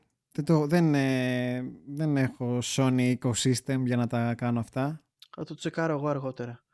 Λοιπόν, να πούμε λίγο τα παιχνίδια τα οποία μπαίνουν σε αυτή τη λίστα και με συνέχεια από τις 25 Μαρτίου ξεκινάνε το Abzu, το οποίο ήταν ένα ωραίο παιχνίδι, έτσι, ε, πολύ, ε, να το πούμε, ατμοσφαιρικό. Αρτίστικο. Μμμ. Ε, diving στον ωκεανό και αυτά με ψάρια και αυτά, πανέμορφο παιχνιδάκι, by the way. Μμμ. Ε, μετά συνεχίζουμε Enter the- the Dungeon. Αυτό Έτσι. είναι πολύ ωραίο παιχνιδάκι. Αυτό δεν το ξέρω να σου πω να δει εγώ. Αν ξέρεις κάτι γι' αυτό πες μας. Ε, είναι ένα indie παιχνιδάκι νομίζω twin stick shooter είναι Μμμ. α, με pixel, ε, pixel graphics, pixel art ε, που έχει βγάλει και sequel. Είναι Οκ. ένα το Enter the Gungeon, είναι Gungeon, όχι Dungeon, Gungeon. Α, sorry. Enter the Gungeon και Exit the Gungeon. OK. Ε, Αυτό, το, δε- αυτό είναι το δεύτερο. 2D twin stick shooter mayhem. Πάμε μετά στο Rez Infinite. Ε, το οποίο βγαίνει και αυτό, θα βγει. Ε, δεν το ξέρω και αυτό, να σου πω την αλήθεια, αλλά νομίζω είναι VR τίτλος του στη Sony. Οπότε θα είναι exclusive Sony για το headset της. Ε, το Subnautica, που για όσους δεν το ξέρετε, πηγαίνετε πάρ' το Subnautica, οποιαδήποτε ε, Μμμ. και αν είναι η πλατφόρμα σας, είναι καταπληκτικό παιχνίδι survival. Ε, πολύ ιδιαίτερο και πολύ ατμοσφαιρικό κι αυτό. Ε, με λίγο χώρο στοιχείο να το πούμε έτσι. Γιατί έχουν ένα χώρο στοιχείο. Ε, μ, το οποίο αυτό, αυτό το συγκεκριμένο μου άρεσε πάρα πολύ. Λοιπόν, The Witness. Το The Witness είναι ένα puzzle platforming game το οποίο είναι από το δημιουργό του The Brain ε, το οποίο ήταν, ε, αν θυμάστε καλά, ήταν ένα 2D ε, platformer με στοιχεία time travel. Αυτό λοιπόν από το Witness είναι και αυτό δωρεάν θα έρθει στο πρόγραμμα αυτό. που λέγανε ότι είναι σε φάση. ε, μοιάζει λίγο με το Mist. Το Μμμ. The Witness. Α, δεν είναι ακριβώς σαν το Mist, αλλά έχει, έχει ένα vibe. Mist. Και έρχεται μετά και, το, και άλλο ένα VR παιχνίδι, το Astrobot Rescue Mission, το οποίο για όσους έχετε VR το της headset της Sony είναι ε, σίγουρα από τα καλά της VR, το Astrobot από ό,τι έχω ακούσει. Moss, το επόμενο, που είναι, πρόκειται για ένα καινούριο IP παιχνιδιών, έτσι. Και αυτό Ε, για VR, ε. Και αυτό, γι' αυτό VR νομίζω είναι. Ναι, VR είναι. Ίσως, ίσως παίζει και χωρίς VR, αλλά είναι σίγουρα Νομίζω VR. είναι από αυτά τα VR τα οποία είναι third, pa- third person, αλλά Ναι, παίζει σε ναι. VR. Έρχεται μετά το επόμενο το Thumper. Thumper. Το Thumper λοιπόν ε, είναι ένα εμ, rhythm, ρυθμικό παιχνίδι, racer, ε, λίγο ιδιαίτερο αλλά πάρα πολύ ενδιαφέρον γιατί το έχω στο PC και μου άρεσε πάρα πολύ το παιχνίδι αυτό. Οπότε σας το προτείνω το Thumper. Το Thumper είναι πάρα πολύ ωραίο παιχνίδι να πάρετε. Ε, Paper Beasts. Beast, συγγνώμη. Το οποίο αυτό έρχεται, δεν το ξέρω καθόλου. Ξέρεις καθόλου; Όχι, όχι. Δεν τα γνωρίζω. Είναι πολλά indie παιχνιδάκια τα οποία δεν ε, γνωρίζω. Φαίνεται πολύ ωραίο όμως. Ο συγκεκριμένο ε, πρόκειται από το δημιουργό του Another World. Όπα! Εδώ είμαστε. τώρα το βλέπω. Όπα! Περίμενε. Μα και λέω κι εγώ. Από τον Eric ε, Τσάχη. Μάλιστα. Και Ψάχνει, Κάτι ναι. ξέρουμε για Another World. Ο Το Αν, έχει ε, παίξει- το έχει βέβαια. παίξει και ο Σεμπάστιαν στο stream On του. stream, ναι, εννοείται. Και το Εννοείται. flashback. Και τα δύο τα έχω περάσει αυτά. Και τα, με- τα μεγάλα, το, με- το μεγάλο της ατού και το μεγάλο της παιχνίδι, το, οποίο- το οποίο μάλλον τελειώνει το πρόγραμμα για φέτος, είναι κανένα άλλο από το Horizon Zero Dawn Complete Edition κιόλας. Οπότε Αυτό- σημαίνει ότι όταν, όλα τα expansion όλα περιλαμβάνονται σε αυτό το παιχνίδι, το οποίο θα δοθεί δωρεάν 19 Απριλίου του 2021 ε, για να το πάρετε. Αυτά τα λίγα τα ωραία. Είναι και ένας πολύ καλός τρόπος να, βάλουν, να τους βάλουν όλους στη φάση να γνωρίσουν τον κόσμο του Horizon έτσι, και να, να κερδίσουν πελατάκια να το πω έτσι Ναι. α, για να πάρουν το Forbidden West. Πράγμα που ανέφερα στο Χρήστο ότι είναι μεγάλη ευκαιρία να πάω να το τσιμπήσω physical. Γιατί έχουν βγει σε ωραίες εκδόσεις το, τα physical copies του ο, Horizon. Αλλά πέρα από αυτά θα πάρω και ε, τα παιχνίδια τα έχω. Because why not. By the way, PS. Subnautica, The Witness, Abzu, Res Infinite και Moss, Thumper και Paper Beast δεν θα είναι available στη Κίνα. Στην What? Κίνα; Ναι, Ε, καλά. Δεν νομίζω να έχουμε κάποιον από Κίνα εδώ πέρα. Δύσκολο. ναι, απλά το λέω. Έτσι κι αλλιώς ε, αυτά τα frameworks με τα, με τα online stores και τα λοιπά έχουν έρθει πάρα πολύ πρόσφατα στην ε, περιοχή της Κίνας, αν δεν κάνω λάθος. Mm, ακριβώς. Αυτά τα λίγα. Εμ, και κάτι ακόμα για το Funami, Funimation. Έχω μόνιμα πρόβλημα να το πω. Έτσι. Funimation. Funimation, ναι. Και Wakamin. Τι λέει, τι λέει για αυτά; Ότι θα δοθούν. Α, κάποιο trial δίνουν μωρέ. Για τα... Ναι, είναι για anime streaming υπηρεσίες. Οκ, θα δοθούν και κάποια trials για αυτά, έτσι. Δεν είχε, Πολύ πάρει ωραίο, η ωραίο Sony, αυτό. δεν είχε αγοράσει η Sony την, ανι- την ε, Funimation, νομίζω. Νομίζω ναι, τη Funimation πήρε. Μμ. Αυτά τα λίγα Αυτά. τα ωραία από το PlayStation ε, Play at Home.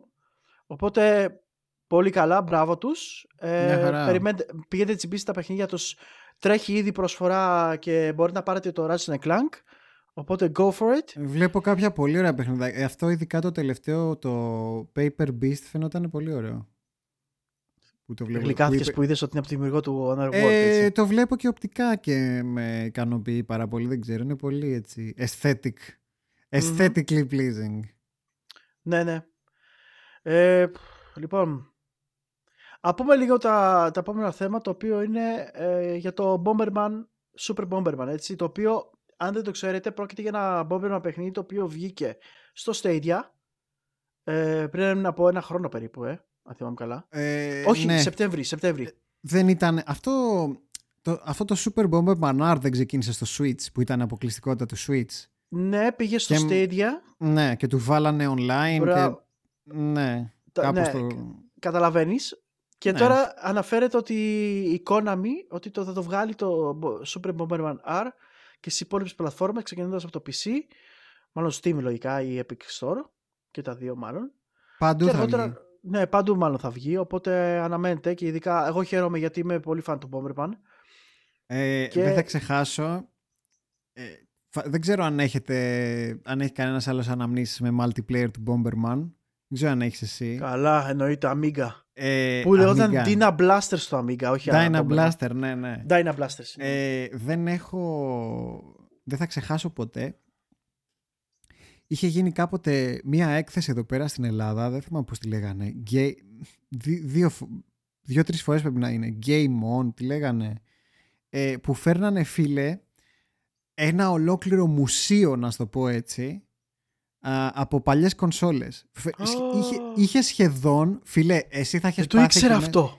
Φίλε, είχαν φέρει όλες τις κονσόλες, σχεδόν όλες τις κονσόλες της ιστορίας.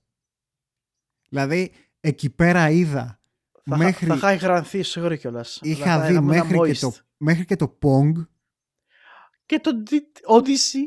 είχα Odyssey. δει το Odyssey, είχα δει το, το, Fair, το Fairchild Channel F, τα, είχα δει τα πάντα και μέσα σε αυτά είχαν βάλει και ένα Sega Saturn με δύο multitap και μπορούσαν να παίξουν 8 παίκτες ταυτόχρονα. Στο Saturn, έτσι. Στο Saturn, ναι. Στο, το Saturn Bomberman. Φίλε, και ήταν τόσο γαμάτη η εμπειρία. Δηλαδή, ε, άμα δεν έχετε παίξει Bomberman ε, multiplayer, δεν ξέρετε τι χάνετε. Βέβαια, Πραγματικά. προφανώς, προφανώς πολύ καλύτερα θα είναι με παρέα πραγματική παρά online, αλλά έστω και, έστω και online, άμα έχετε παρέα να παίξετε ένα Bomberman, νομίζω αξίζει. Ωραίο, ωραίο Αλλά ήταν και στο ναι. Amiga. ρε. Εμείς παίζαμε τριπλό γιατί είχαμε τρία controller. Joysticks. Μακάρι, μακάρι να ξαναγίνει αυτό το convention εδώ πέρα. Πραγματικά, παιδιά, δεν ξέρω πώς... Ε...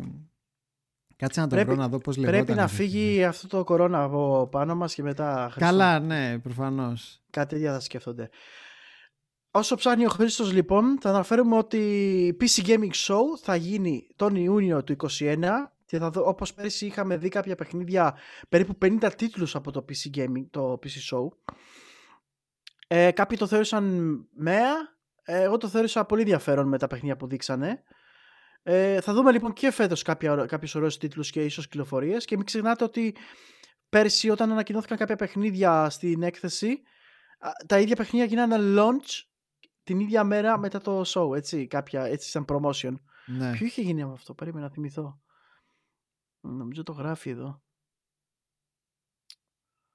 Α, για το port του Persona 4 Golden είχε γίνει αναφορά το οποίο κυκλοφόρησε την ίδια μέρα κιόλας. Πολύ πολύ ωραίο promotion ήταν αυτό. Ε, δεν θα πούμε παραπάνω πραγματάκια. Ε, λοιπόν, βρήκα το τέτοιο, βρήκα το convention, ρε. Λοιπόν, είχαν, είχε γίνει δύο Εγώ είχα πάει στο δεύτερο που είχε τα πολλά. Λεγόταν Game On 2.0 και είχε γίνει στην Τεχνόπολη στον Γκάζι. Πω, πω, πω, πω. Και είχα... Ε, δεν μπορείς να... Ε, δεν μπορείς να φανταστείς. Δεν μπορείς να φανταστείς, αλήθεια. Ήτανε... Είναι, είναι λόγος πραγματικά να πάρω άδεια και να έρθω Ελλάδα. Ήταν το καλύτερο convention που έχω πάει. Πραγματικά. Δεν υπήρχε αυτό το πράγμα. Είδα τόσα πολλά πράγματα από κοντά, που, μυθικά πράγματα. Είχα, είχα, είδα το, το, το Sega, το CDX. Ναι. το, που είναι ενωμένο το... Ενωμένο όλα μαζί, ναι. Ναι, μπράβο. Τι να σου πω, δε, δεν Το 32X νομίζω ήταν. Ήταν πριν το Saturn αυτό, ήταν το, Θα σου το πω, Mega Drive 3. Ε, ε, επειδή οι Ιάπωνες, η Sega of Japan δεν γούσταρε το 32X, το 32X ήταν ξεκάθαρα Sega of America ναι, ναι, ναι. project. Ε, το CDX είναι απλά ένα Mega Drive και CD, Mega Drive CD μαζί. Δεν παίζει άλλο, 32X. άλλο concept. Ναι, ήταν το 3D. Ναι, άλλο λέω εγώ τότε. Και ήταν παίζει και να μην... ήταν να βγει πριν το Saturn. Ναι, παίζει και να μην μπαίνει καν το 32X πάνω του. Μακάρι, μακάρι να ξαναδούμε κάτι παρόμοιο. Μακάρι, μακάρι. Για τα τελευταία νέα λοιπόν του podcast που έχουμε για σήμερα είναι ένα ότι το Gotham Knights, το οποίο by the way εγώ το περίμενα πώς και πώς, ε, γίνεται mm. delayed για το 22. Αυτό το μάθαμε τώρα χθες. Mm-hmm. Ε, Κρίμα. Δυστυχώς, αλλά αναμενόμενο θα πω. Γιατί δεν είχαμε ακούσει και πολλά για τον Gotham Knights εδώ και πολύ καιρό. Πολύ καιρό. Παρά μόνο το, το, την έκθεση που είχαν δείξει στο gameplay. Ναι. Ε, Παρ' όλα αυτά όμως, ναι, αναμένω και εγώ πάρα πολύ για το παιχνίδι. Είναι ωραίο, φαίνεται και ενδιαφερον και το concept του μακάρι να είναι και έτσι όπως το λέγαμε. Και ερχόμαστε και στο Valhalla, το Assassin's Creed Valhalla λοιπόν, το οποίο το, ε, το καινούριο expansion του που έρχεται τώρα τον Απρίλη θα λέγεται Ireland. Ε, αναμένεται να καταφτάσει στα PC και, στα, και στις πολλές πλατφόρμες πότε; Ε, Κάτσε, δεν ξέρω αν λέγεται Ireland, αλλά Ireland. Είναι... Ireland. Wrath of, the Dru- Wrath of the Druids λέγεται. Αλλά ναι, είναι στην... Ε... Στην Ιρλανδία είναι. Στην Ιρλανδία, ναι, με okay. τους Vikings και τα λοιπά.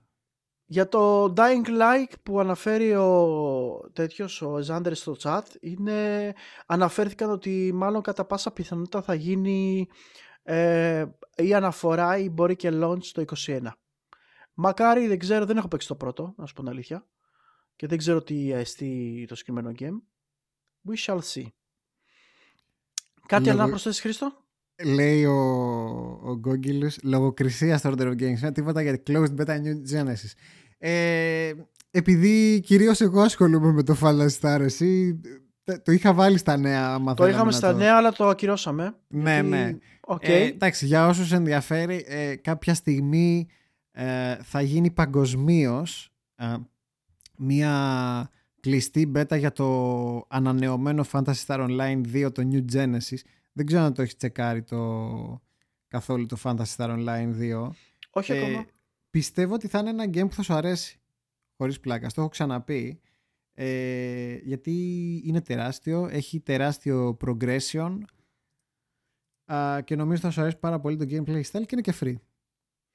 Ε, κάτι ξεχάσαμε. Κάτι ξεχάσαμε. Τι ξεχάσαμε; Δεν μιλήσαμε για το Νεκρομούντα. Να μιλήσουμε για το Νεκρομούντα. Πρέπει να μιλήσουμε για το Νεκρομούντα. Πρέπει να μιλήσουμε για το Νεκρομούντα. Εγώ το είδα και τρελάθηκα. Όπα, sorry γι' αυτό.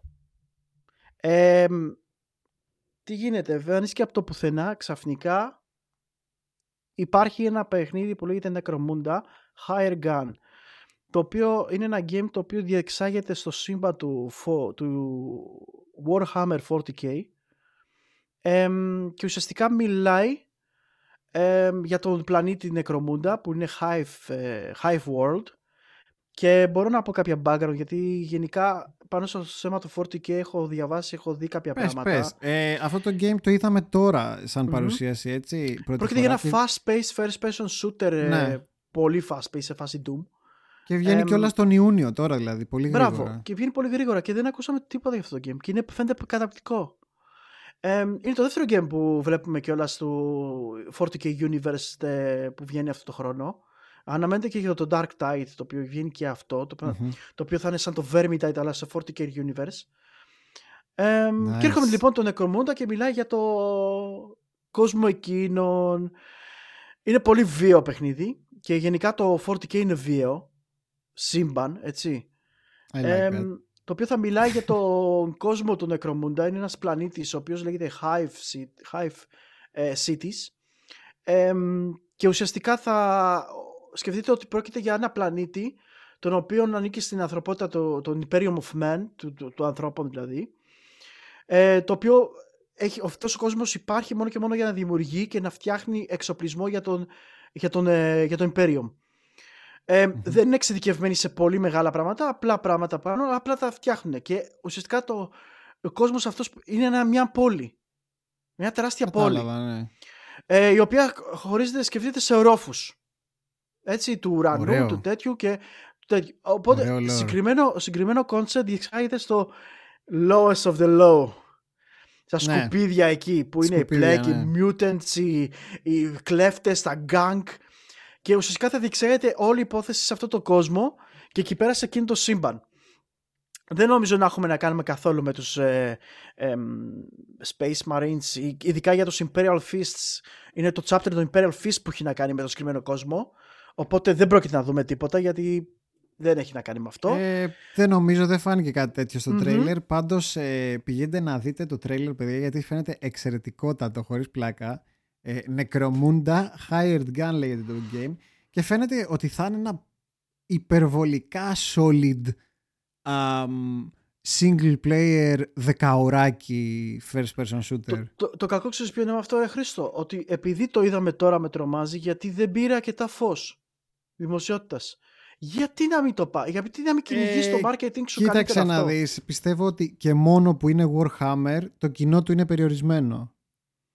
Δηλαδή Το πιστεύω θέμα είναι- ότι ναι, αλλά όποτε και υπάρχει να το- το... δείχναν αυτοί που ήταν να το μάθουν θα το μάθαιναν. Υπάρχει όμως και το potential ρε, εσύ να, φ- να βρεις και καινούριο κοινό. Γιατί Αυτό αν ναι. θέλει κάποιος να μάθει για τον Necromunda, το οποίο, το οποίο παιδιά, σκεφτείτε ότι, εμ, ας σας πω λίγα πράγματα για το 40k έτσι να σας, να σας τραβήξω.